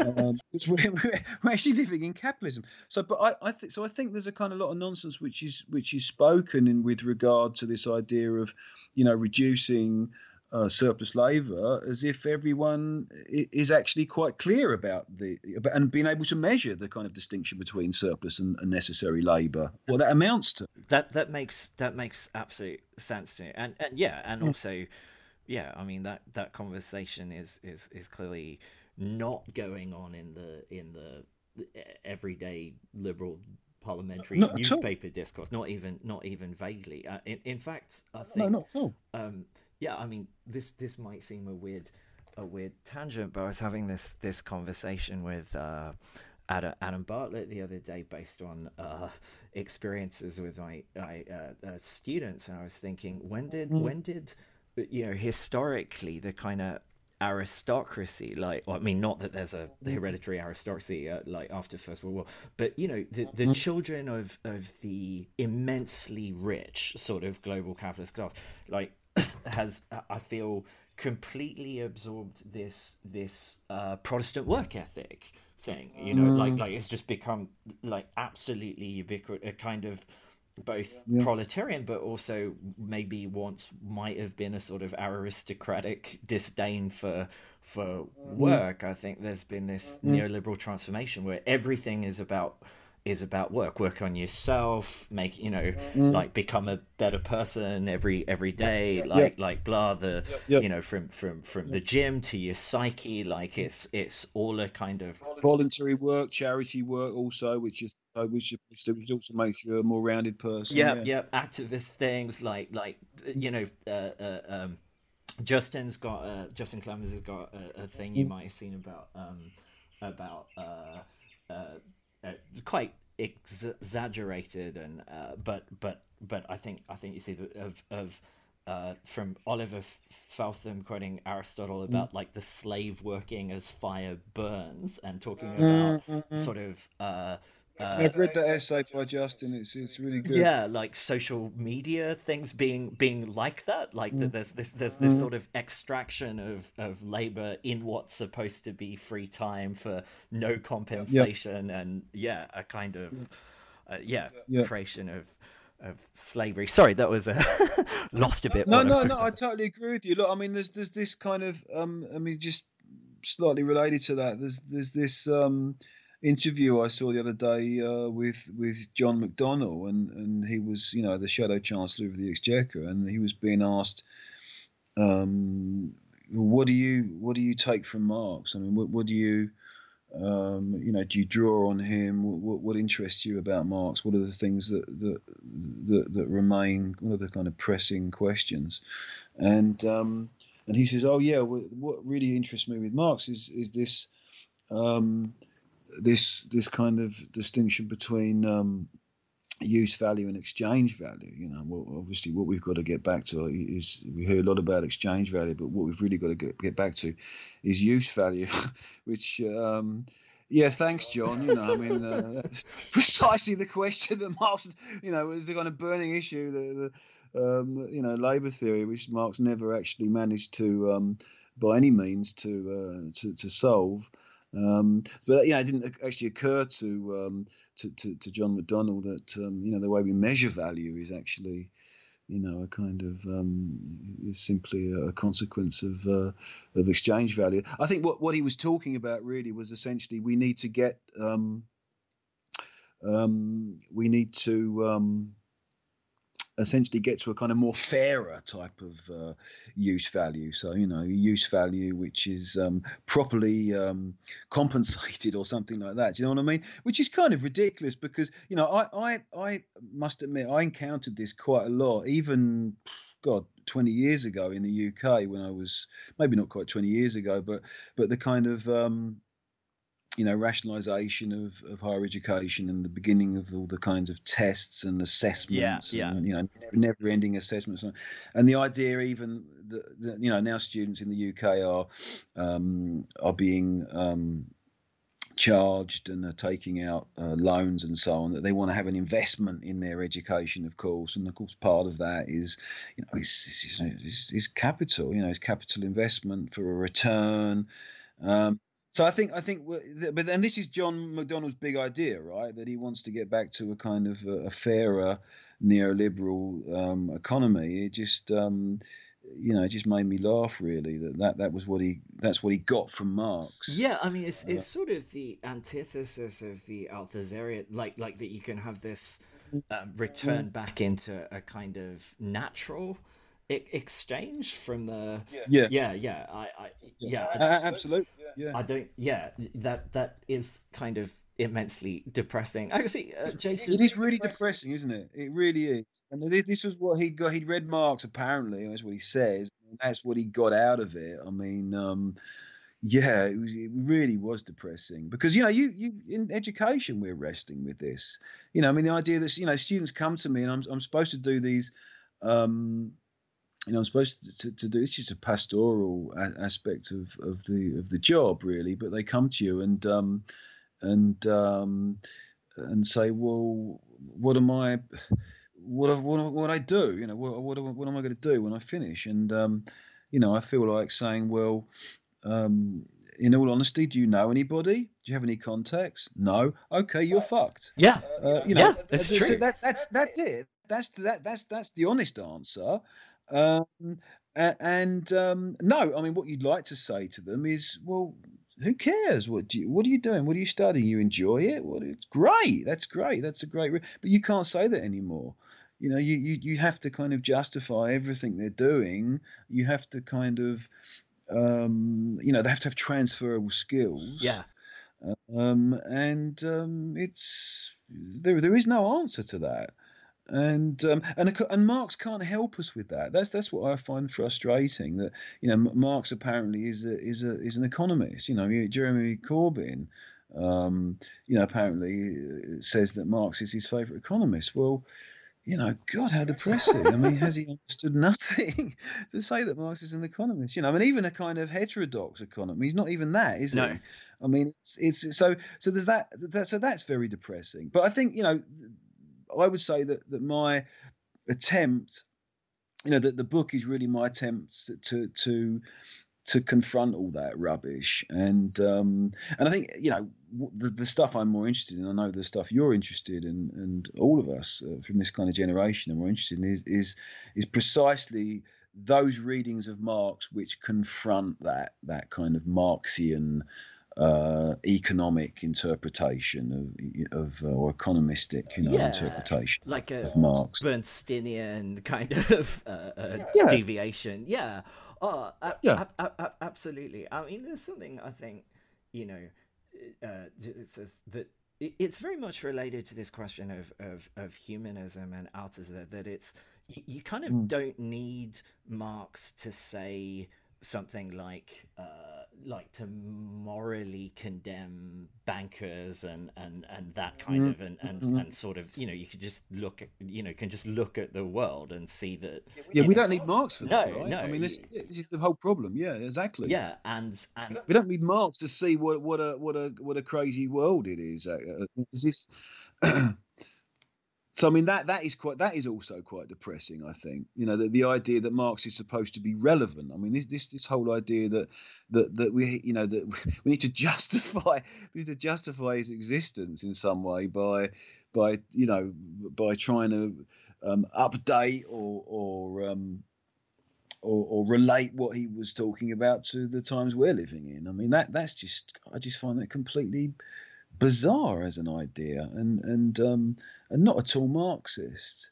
You know, the the the thing that attracted me first to Althusser was this idea that actually, um, you know, uh, Marx was just a, a mind fuck in his time. You know, he, he completely was, and it, he wasn't relevant. No, you know, I mean, for God forbid if he ever becomes relevant, then we've we forget it. Yeah, we've lost. You know, like, yeah, yeah, we've lost it. You yeah. know, if he ever becomes relevant, I mean, um, I mean, when you make films like Marx Reloaded, of course, you have to you have to really um, explain and, and, justify the thing uh, precisely as as, as as as you know Marx as being relevant. Yeah, tw- but, twenty but not, but, to the two thousand and eight crisis. Like your your yeah, narrator spends exactly. a lot of time doing that. Sort of thing, yeah.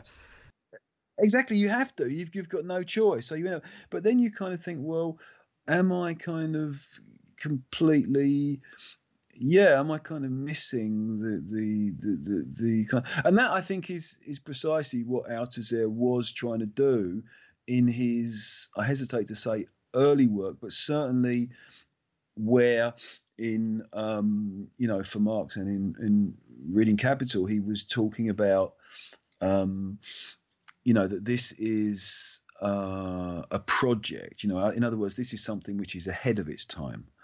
Um, and we, we, are trying we must find the we must find the language we must find the philosophical language in order to interpret what is not yet complete. Yeah rather than as sort of fetishizing as having this like completed doctrine. It's yeah, like he discovers yeah, the continent but now we have stuff to do. Now now the continent has to yeah. be explored. Yeah uh, absolutely, absolutely. We we we we're kind of we're mapping it out, but until we kind of we until we we, we achieve or complete a kind of fully fledged um, um, scientific kind of uh, method that we basically we need Lacan, we need Spinoza. The, these are our this is this is kind of bricolage, right? This is where we're using these other thinkers precisely to kind of fill in the gaps of what we don't yet, which is you know which we don't yet have.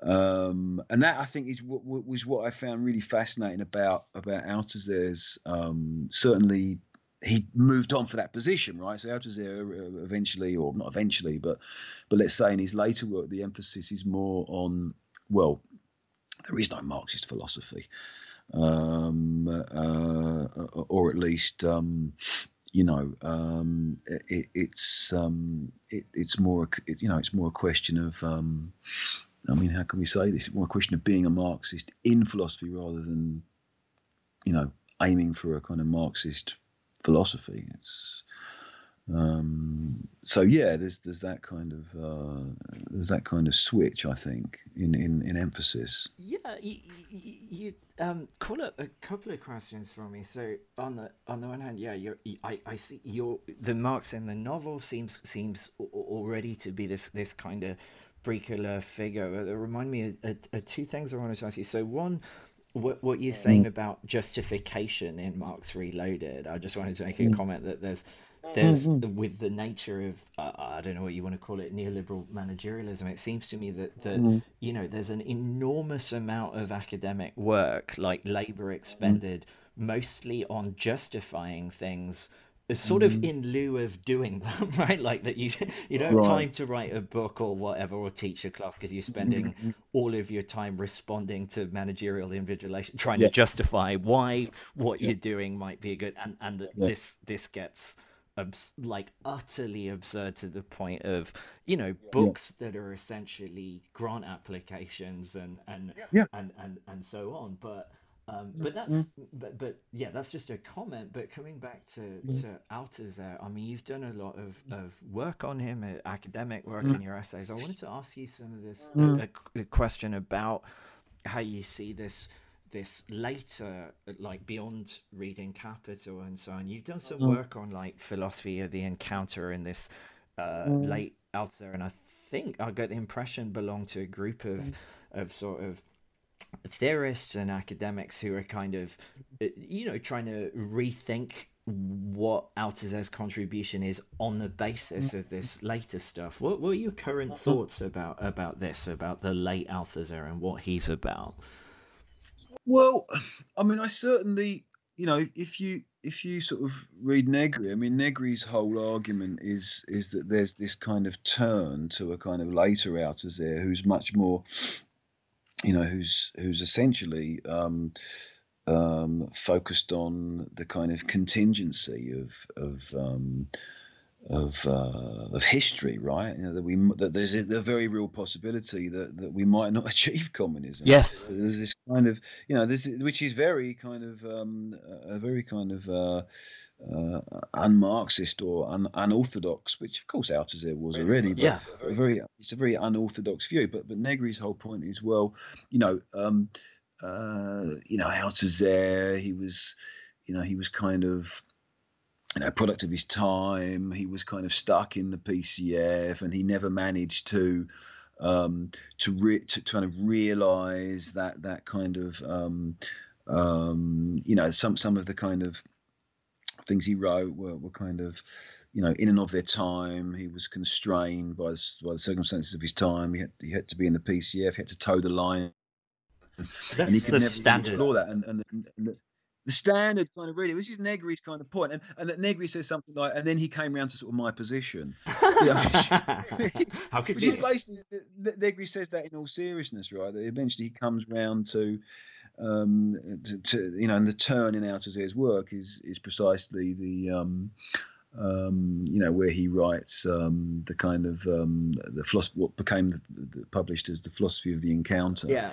Uh, and um, and that well I don't I, if you read the interesting thing if you read Goshgarian then that's not at all the case. So so then Goshgarian is making the case that um, no even from the late 50s um, there is a kind of um, kind of un, sort of yeah, a kind of yeah, a, okay, it's not they're not they're not breaks. I mean, there is a kind of continuity. Mm-hmm. So there's no, there's no real moment where Althusser, but you know, there's no real sort of early versus late Althusser. There's a kind of it's a kind of continuum, and he and he kind of develops.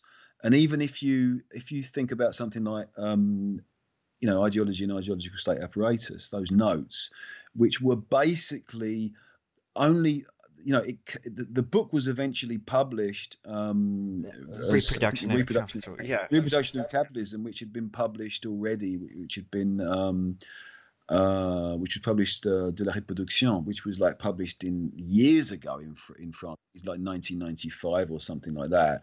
Um, but that was only half of an intended two volume work.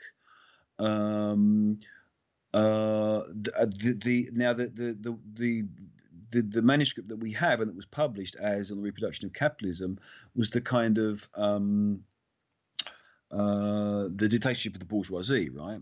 So the other part of the work um, was to be published, which was never completed, which was which was intended to be, if I'm not mistaken, uh, on the um, dictatorship of the proletariat. Oh, right. So, so, that, that, so what we so what, what we basically have is, I mean, this is, you know, partly thanks to, to, to Goshgarian that we've had all this um, stuff now published in, in English. But what we actually have is is a, is again part of an unfinished project. So so we weren't getting, you know, so in, for example, ideology and ideological state apparatus, which is ironically the, the, the text, and I emphasize the word text here rather than essay. Mm-hmm. It, it, it, that's the, that's what we have and what he's most famous for. Yes. Is ironically not not what he was.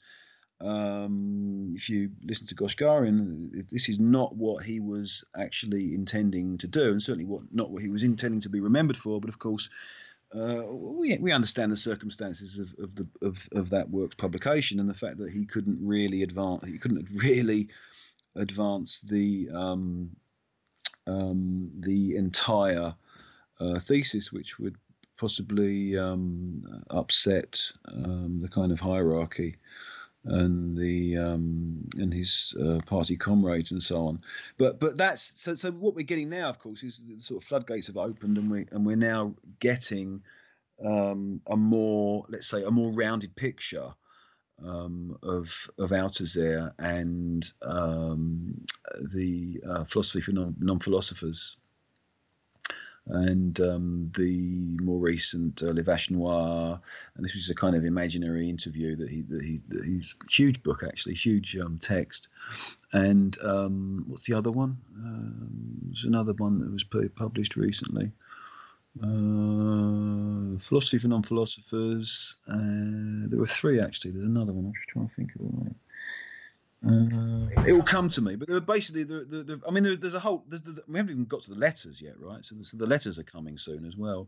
But but you know, to make a long story short, this is all giving us a completely different take on Althusser, and forcing us to kind of revise a lot of what we thought about this um, you know, theorist of ideology, you know, for whom, um, you know, the kind of state is, you know, ubiquitous and, and, and which we can't escape from. Yeah, it's uh, just going to reproduce itself endlessly. It's just reproduce yeah. itself, and and, and we can't ever get out of ideology, and and so on and so forth. So it's kind of, but I mean, even if you read that um, even if you read that that that text, it's it's still. I mean, what people kind of remember from it is is you know is the, the, the fact that well essentially that the, the the subject is a kind of ideological um, function and so on but there are some very interesting passages in that text which which uh, do more than enough um, to kind of imply that Althusser is actually trying to imagine. You know, he's he's rigorously trying to theorize this this idea of you know ideology as something which doesn't have a history. Right? Yes, but, but but which is which is which on the face of it sounds quite depressing. And but but uh, uh, but but it, but you know on the other hand there are references to Spinoza, and you can you can tell that he is trying to find a way out of that and and and um so I, you know, I'm not someone who who, when I think of Althusser, thinks of that text as as um, as as completely depressing and um, no and demoralizing. Well, the Spinoza reference is right. Like, I mean, if it, it's like thinking, you know, the question, you know, how does Spinoza uh, talk of the emancipation of from human bondage given the determinism of the system? But I think for others, there, right. it's like precisely the the point is is that you can do that, like without uh, mm. any ideological conception of like transcendent human freedom or something or, mm. or something of that sort. Mm. You can talk about mm. a, de- a, a, determinist system, right, and and the mm. pervasiveness of ideology, um, without you know some uh, idea of like re- some recalcitrant human essence that that transcends mm. that but that's not mm-hmm. mutually exclusive with with talking about an, an exit from exploitation. Oh, also just the tangent, sure. but um, did you mean um, before? Were, were, you thinking of philosophy and the spontaneous philosophy of scientists? Was that the third text, or was it something else? No, so it's Marxist on philosophy. Uh, being being uh, Marxist, uh, I don't know what the, how they translated it. Marxist on philosophy, which which was the third of the of the um it's a very i mean you've got uh philosophy for non-philosophers ed Marxist on philosophy and the third book was les vaches noires which is a kind of the interview book the imaginary interview book. And there's a whole bunch of other stuff. There was another book which was recently published which i think were his writings on history. I can't remember the exact title. No those four um posthumously published works um, whereas philosophy and um, spontaneous philosophy of the sciences was from yeah, absolutely. So it was published after um, after '68. I, can't remember exactly. Um, this is possible. The, the four texts, yeah, the four texts, the more recent ones, the posthumous, have been published only since uh, 2014 or something like that. Oh, right. Yeah. This is yeah. yeah. This is why I haven't. Apart from yeah, the only one I've seen of these so far is is um, uh, philosophy for, for non philosophers in uh, Gosh, Gosh right. there, there, there, are two of them that, that, were published recently by Bloomsbury: philosophy for non philosophers and Marxist. Um, I think the, the translated is how to be a Marxist in philosophy. Yeah. Okay. I think that was, that was the ridiculous title that they came up with. but, uh, which uh, answer is uh, two words: you can't be. You, know, you can't. Just, yeah, it's a very short book, uh, obviously. Yeah, it's very short work. Yeah, but uh, no, that was the kind of title.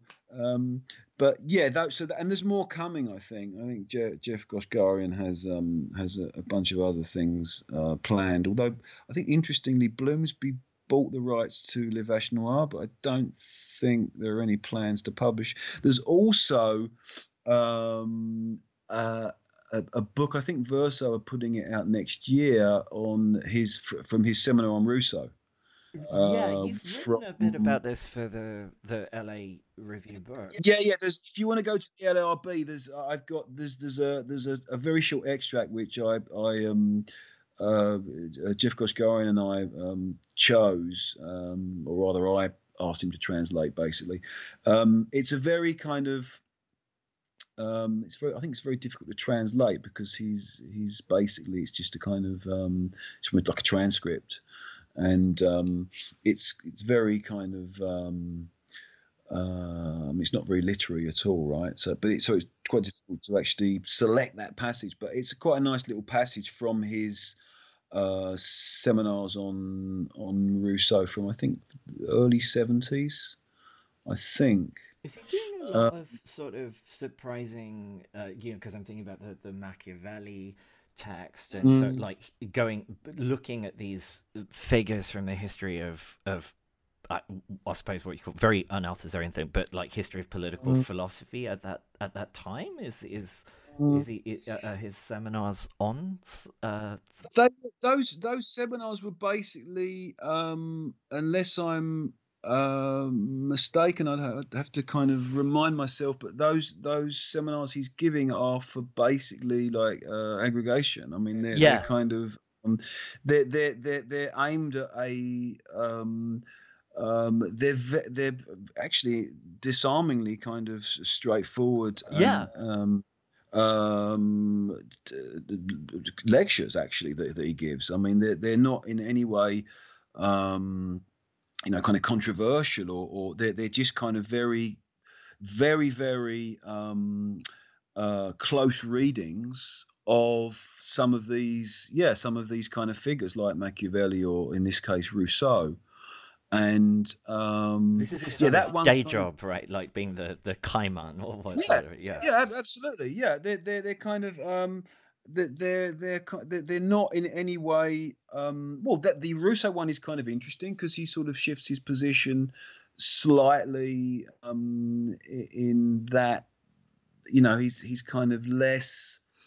It's more an Althusserian, I think, reading of Rousseau than, mm-hmm. than, than you got in you know that you would have got before but it's it's so it kind of it's it's a um it's a kind of reading which is more in tune with his um uh with his kind of interest in precisely contingency um and the kind of you know the idea of of, of necessity and contingency and how those those those things kind of interact and uh, and kind of help structure um, sort of Rousseau's um, philosophy. So they're kind of interesting in that respect. Or that particular um, uh, seminar is is is kind of interesting in that respect, or lecture is interesting in that respect.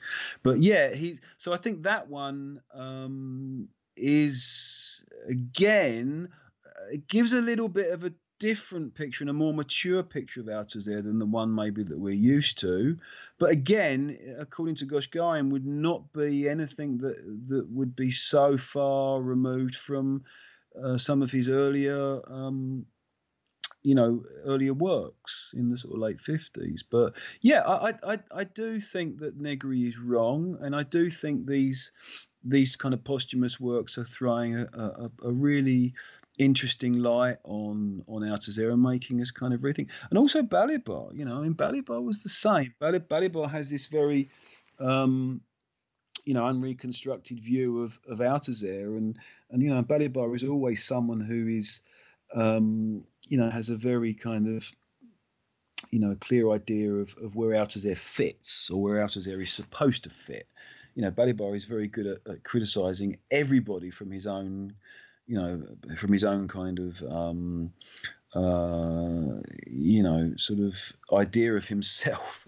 You know, for, so, so, so you know, Balibar has a, has a way of talking to you where um, he will kind of find out what you um, what you know and then tell you.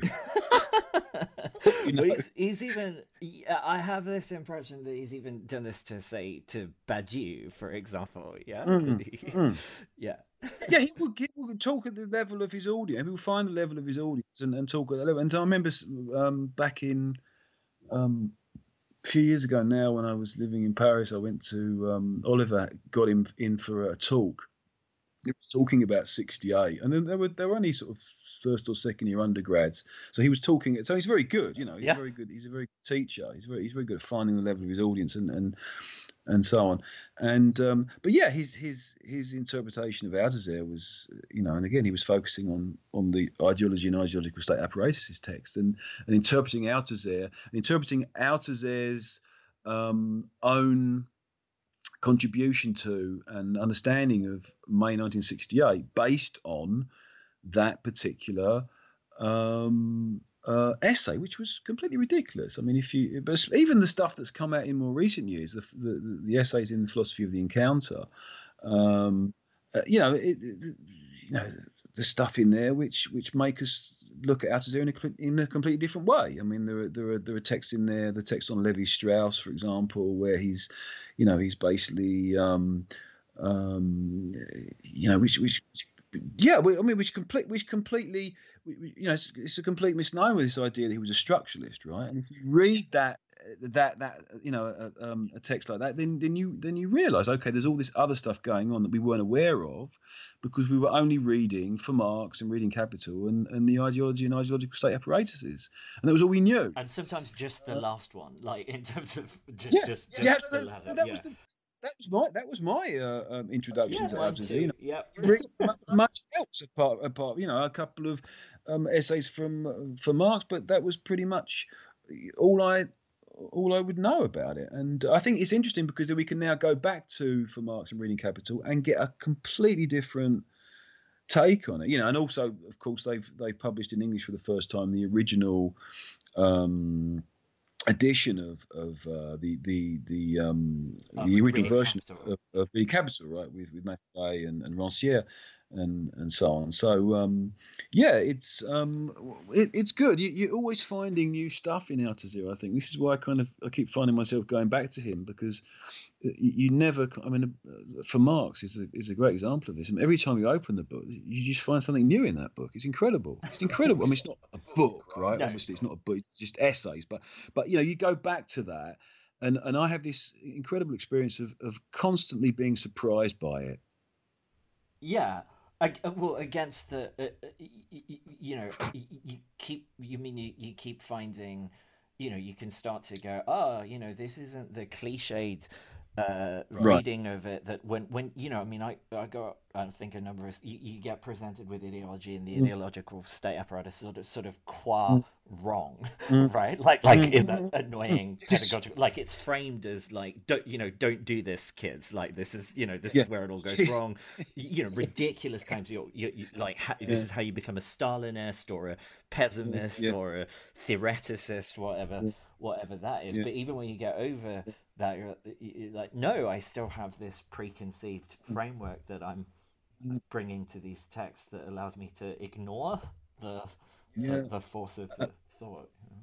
Absolutely, no. The, the, that's that's particularly true. I think with with for Marx is that I've always had this really weird um, connection with that book where I'm I'm I'm constantly thinking, God, I never read that. Did oh, Christ, I must. Where, how did I miss that? You know it's it's, it's quite it's quite crazy, but um, yes, um, he but he was no. He, to go back to Marx Returns, obviously there were lots of Althusser kind of moments, and that was uh, that was I probably wouldn't have written it at, at all. I don't I don't think if it if it if I hadn't been, if it hadn't been for you know an essay like. Um, you know, ideology and ideological state apparatus, which was such a kind of amazing, well, I say essay, such an amazing text, and um, it was, uh, yeah, it, it, I think I think I'm probably, you know, that, that for my sort of generation and people that sort of did a media studies degree. I mean, there's always there were a lot of different references, a lot of important references, but that was probably um, the kind of key one because it was just so it just felt so daring, you know, and and so kind of, there's so much in it, you know. I mean, sort of you know, from sort of existentialism and you know, phenomenology, and um, uh, it was just such a kind of eclectic, um, you know, bunch of, you know, bunch of notes. You know, it was, it quite quite weird. Yeah, yeah. It's it's sort of it's it's funny how much it was because of a lot of French philosophy. We were talking about this before. I think if you grew up in mm. in the Anglophone world, you know, you didn't get it through. We were saying before, you didn't get it through philosophy departments. You got it through the, the cultural mm. studies moment or the mm. or the media studies moment. But it seems that those disciplines have completely retreated from from texts like like that th- th- these days. Like it's become a sort of uh, you know liberal humanist kind of moralizing mm. from you know in the reading of pop culture text it's like you know this is this is why these texts are bad and and why these yeah. ones are somewhat progressive but but yeah, yeah I, I i can't imagine yeah ide- ideology and ideological state apparatus is on such a course as anything but you know uh, a, a representative of a a, a, kind of museum piece that we've we've now transcended. It's very strange, like a like sure. a sort of somewhat radical moment. You know, was was was then completely co-opted and destroyed in sure. subsequent years. Can you tell us a bit about your your current uh, uh, projects or, or works or readings? Yeah, what happens after Marx returns? Will there be a Dennis Potter like a sort of singing detective like which I think would be a good I, model TV version of it. Be what's, great, what's wouldn't it? I mean, yeah. I, I had this. I, I, don't. I don't know about Dennis Potter, but I did have still a kind of um, uh, a vague um, idea uh, uh, or um, ambition to see this kind of on the silver screen. I, I don't. I don't think that's going to happen, but I, I did um, there's a kind of producer who I was um, working with a few years ago, and we were at that at that stage in a, in a different phase of, of trying to um, uh, develop the, um, uh, the the kind of the, the, the script into a, a, movie, and but I mean that, that that is not that is probably highly unlikely but not impossible. So but that's kind of on the back burner a bit. That's that's that's possible but but although I would say unlikely. Um, so, so all apart, good things are highly that, unlikely, but and, and possibly impossible. I, so, I, I, I, remain, I remain kind of, I remain uh, uh, skeptical, but not completely. Um, you know, not, not. I wouldn't be surprised put like that if, if it did happen. apart from, um, apart from that, things I'm actively involved in at the moment. Um, well, not. I mean, that would probably be a that would probably require a whole different interview, I guess. But in terms of theory, um, what have I done recently? I mean, there was the the the Filozofski Vestnik um, volume, yes, which I think yes. is, is, a kind of really interesting volume on uh, Failbetter. Uh, tragedy in the art and um, uh, uh, sorry, politics and the arts of tragedy. Um, yeah, that that that is obviously out and and and finished. So in terms of, of stuff that's that I'm kind of working on, um, not, not really. I'm I'm sort of in a I'm I'm kind of in a transitional phase, I guess, where I'm thinking more about stuff to do with political ecology and and um, and um, uh, you know PV solar panels and, yes. and that type so of course, this is kind of, this is kind of sort of going off in a maybe going off in a completely different direction. But um, yeah, I wouldn't be. I don't really know at this stage, but I wouldn't be surprised that if in you know if in six months or a year's time I'm doing something completely different. Um, probably still in um, university education, I imagine, although it's not. Uh, it's not completely out of the question that I'll have just um, given up on it and, and and be doing something completely different. So yeah, it's it's um, although unlikely, that's also not completely out of the question. So yeah, at the moment, Brian, I'm I'm I'm in a kind of a bit of a transitional phase. I've done all this stuff, you know. I've just had the um, I mean the novels come out and uh, the Philosophy Vestnik uh, volume, which took sort of four years to sort of plan. Yeah. I mean, not, not full time, of course, but it was just it was it was it was in the works for for, for like four years, and um, uh, and of course I did the Marx um, forum at the Los Angeles Review of Books and the Althusser forum. So and I've been publishing bits and pieces. So it's been a quite intense period. I did the diacritics as well, the Althusser special at the diacritics. So there was that as well, which I did with Goshgarian. So there's, there's, there's been a lot. There's been a lot these past few years. So at the moment, I'm kind of just, um, yeah, I'm I'm I'm falling in space. as are we, as are we all, Jason. As you as, as you show, show very effectively in the yeah in the, in the I, can't, I can't and I can't do anything about it. There's nothing no, I can do. No, no, that's right. Like know, yeah, but help me. well, help yeah, I, I don't know. I mean, yeah, can other people falling in space help? You know, others that, undergoing the same. That, well, it's one of the questions. that is one of the questions. actually, sure. you, you, know, uh, just one thing on your recent work, like, yeah, I mean, mm. if if you're willing, I, I, you know, I'd love to do another interview with you, and we will talk about mm. your new work and mm-hmm. and political ecology. But one thing I've mm. I've noticed when you talk about something like philosophy Vestnik, I'm not going to ask you about mm. your your 2002 Badiou book and your relationship okay. to him, but one, but something that I think maybe comes out of your engagement mm. with Badiou. It seems to me um, mm. like a, a lot of people who are influenced by him. Like I'm thinking, like like Oliver Feltham, who we mentioned before. Mm-hmm. One of the and and maybe even uh, Peter Hallward. That that part of mm-hmm. your work has been on. Um, reassessing political movements mm. like mm. the commune mm. um, mm. but but maybe maybe even going further back you know there's an interest in in Jacobins and and and so and mm. so forth, but but kind of mm. the political um, fortunes and and tactics mm. of forgotten epochs, and and that yeah. um, reminds me of something in in Marx Returns, which is a kind mm. of uh, occasional uh, playful anachronism that when we were talking Mm-hmm, about the the, the you know the maybe non-pessimistic nature of the eternal uh, uh, status of of ideology that on the one hand like yeah ide- ideology can be this this pervasive like something that as Althusser says has has no history but al- al- almost one of the the consequences I think of your rejection of the progressive train model is is that there are you know these these strange temporal uh, anomalies. Like uh, it's a bit twee but but the the those gothic you know the the hauntings of of of the of of the past of of past Yeah. not being dead but but eminently present and so forth. And and is is uh, i'm sort of thinking i can Im- imagine but maybe maybe i'm on the wrong track that your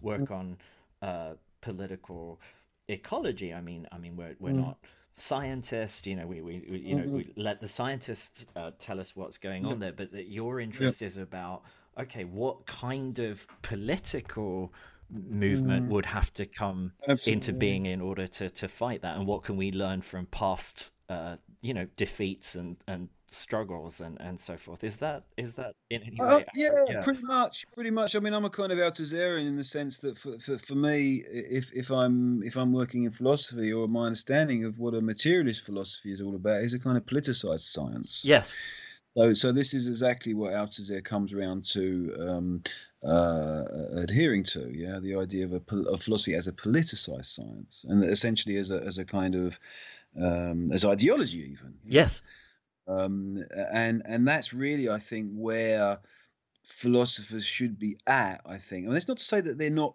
they're they're choosing science over over real politics, right?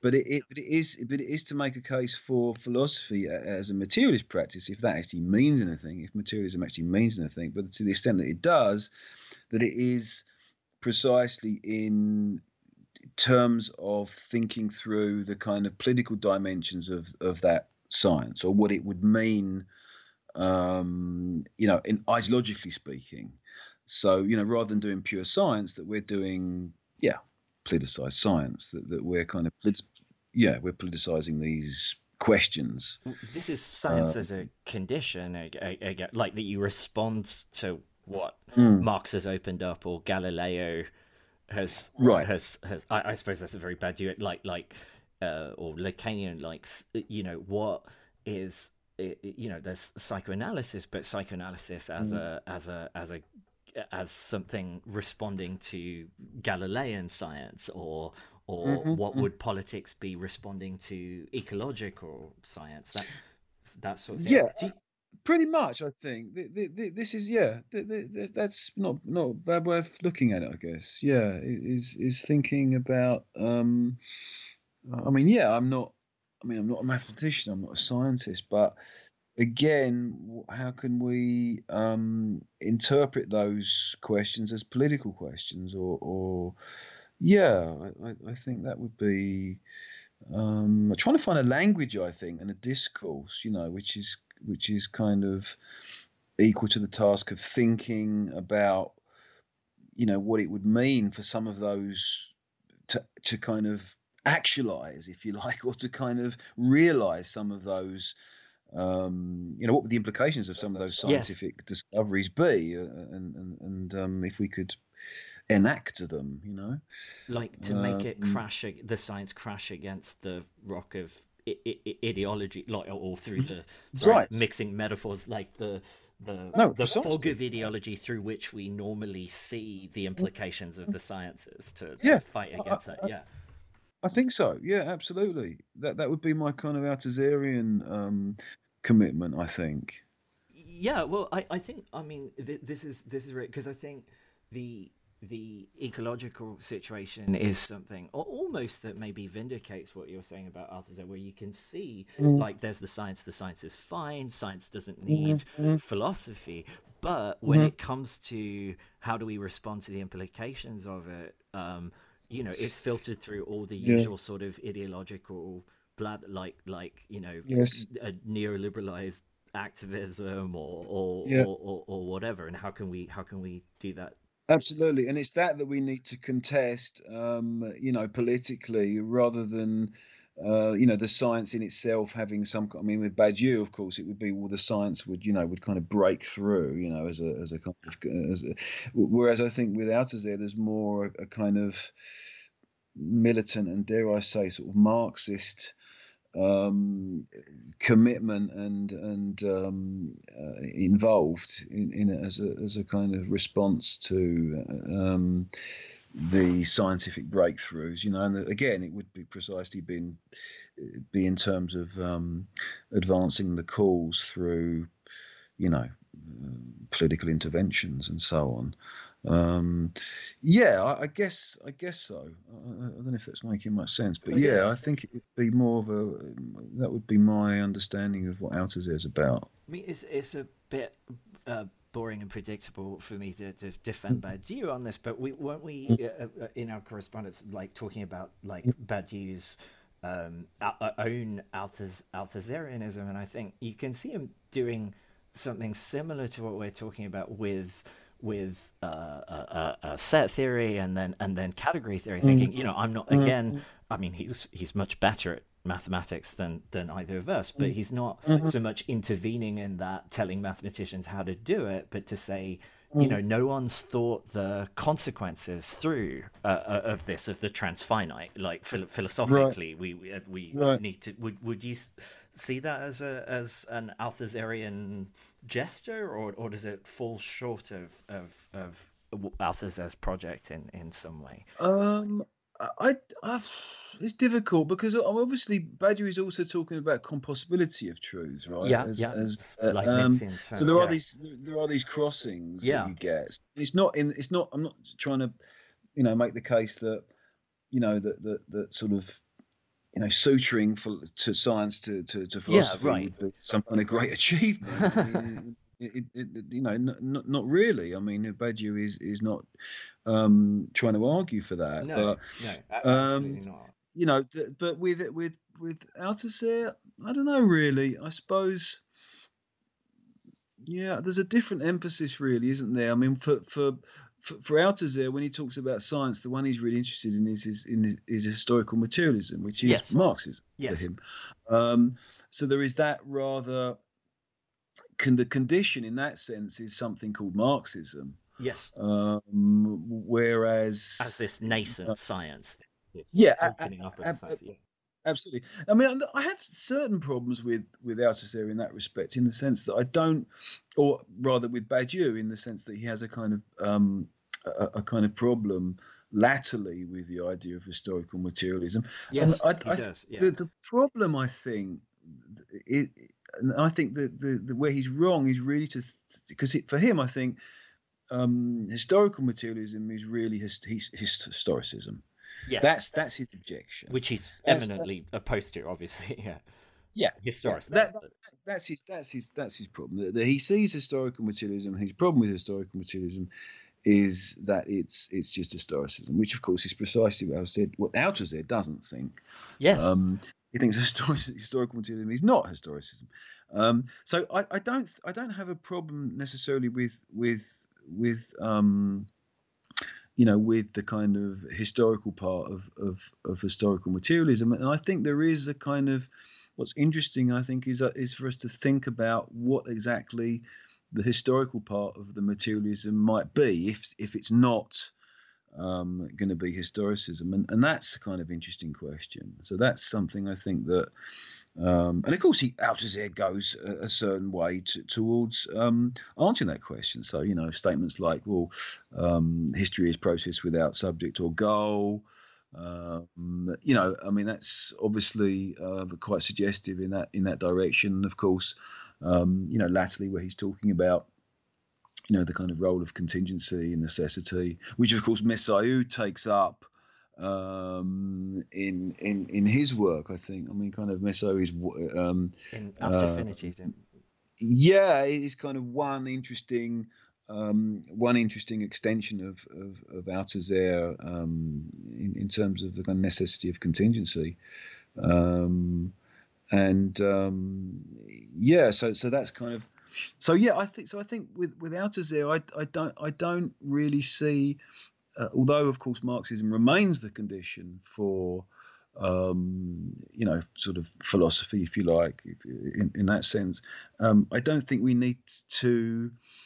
I don't think we need to really dismiss, you know, Marxist science on the grounds that it's a kind of well, it's historical and so so that therefore it's historicist. Oh, you you make a very good. I mean, yeah, certainly the historicism that Badiou objects to is is is something that Althusser objects equally to. Mm. Yeah, like through through throughout that uh, uh, uh, his mm. his his his corpus. But yeah, I, I there there's an interesting. I mean, possibly occasioned by whatever happened after 68 if perhaps in in Badiou's case there's a there's a hangover i mean not mm. um not that i i equate Badiou's position with with Rancière's but it seems like at the time of theory of the subject like that's only t- that, mm-hmm. that Badiou is is taking this like it seems a lot of the Maoists are doing oh you know Althusser mm-hmm. betrayed us like he wasn't mm-hmm. he went mm-hmm. maybe maybe that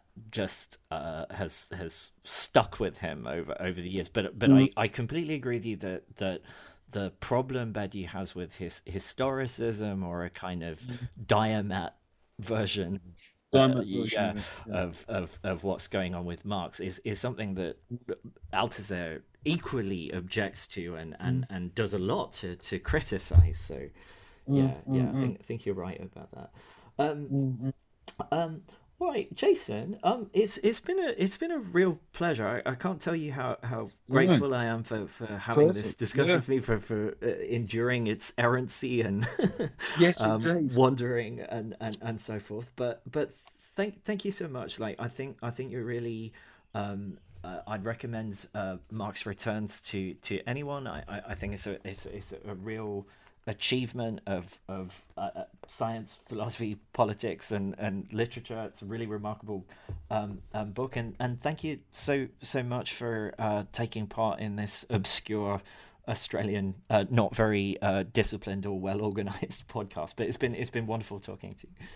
Brian, it's been an absolute pleasure. I've really enjoyed it, and you know, th- thanks for being so kind and. Um, you know, and, and, and ultimately, yeah, supporting the book, which is just come down in price. I've uh-huh.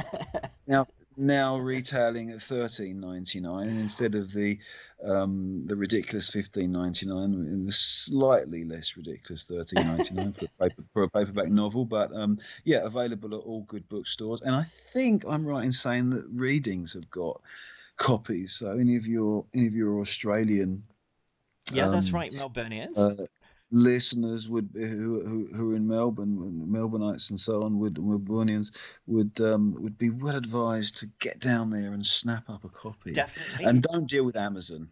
Horrible, horrible tax dodging fiends. Yeah, yeah, yeah. Like that they are capitalist predators and and so yes, forth. Yes, indeed. no, agreed. Go down.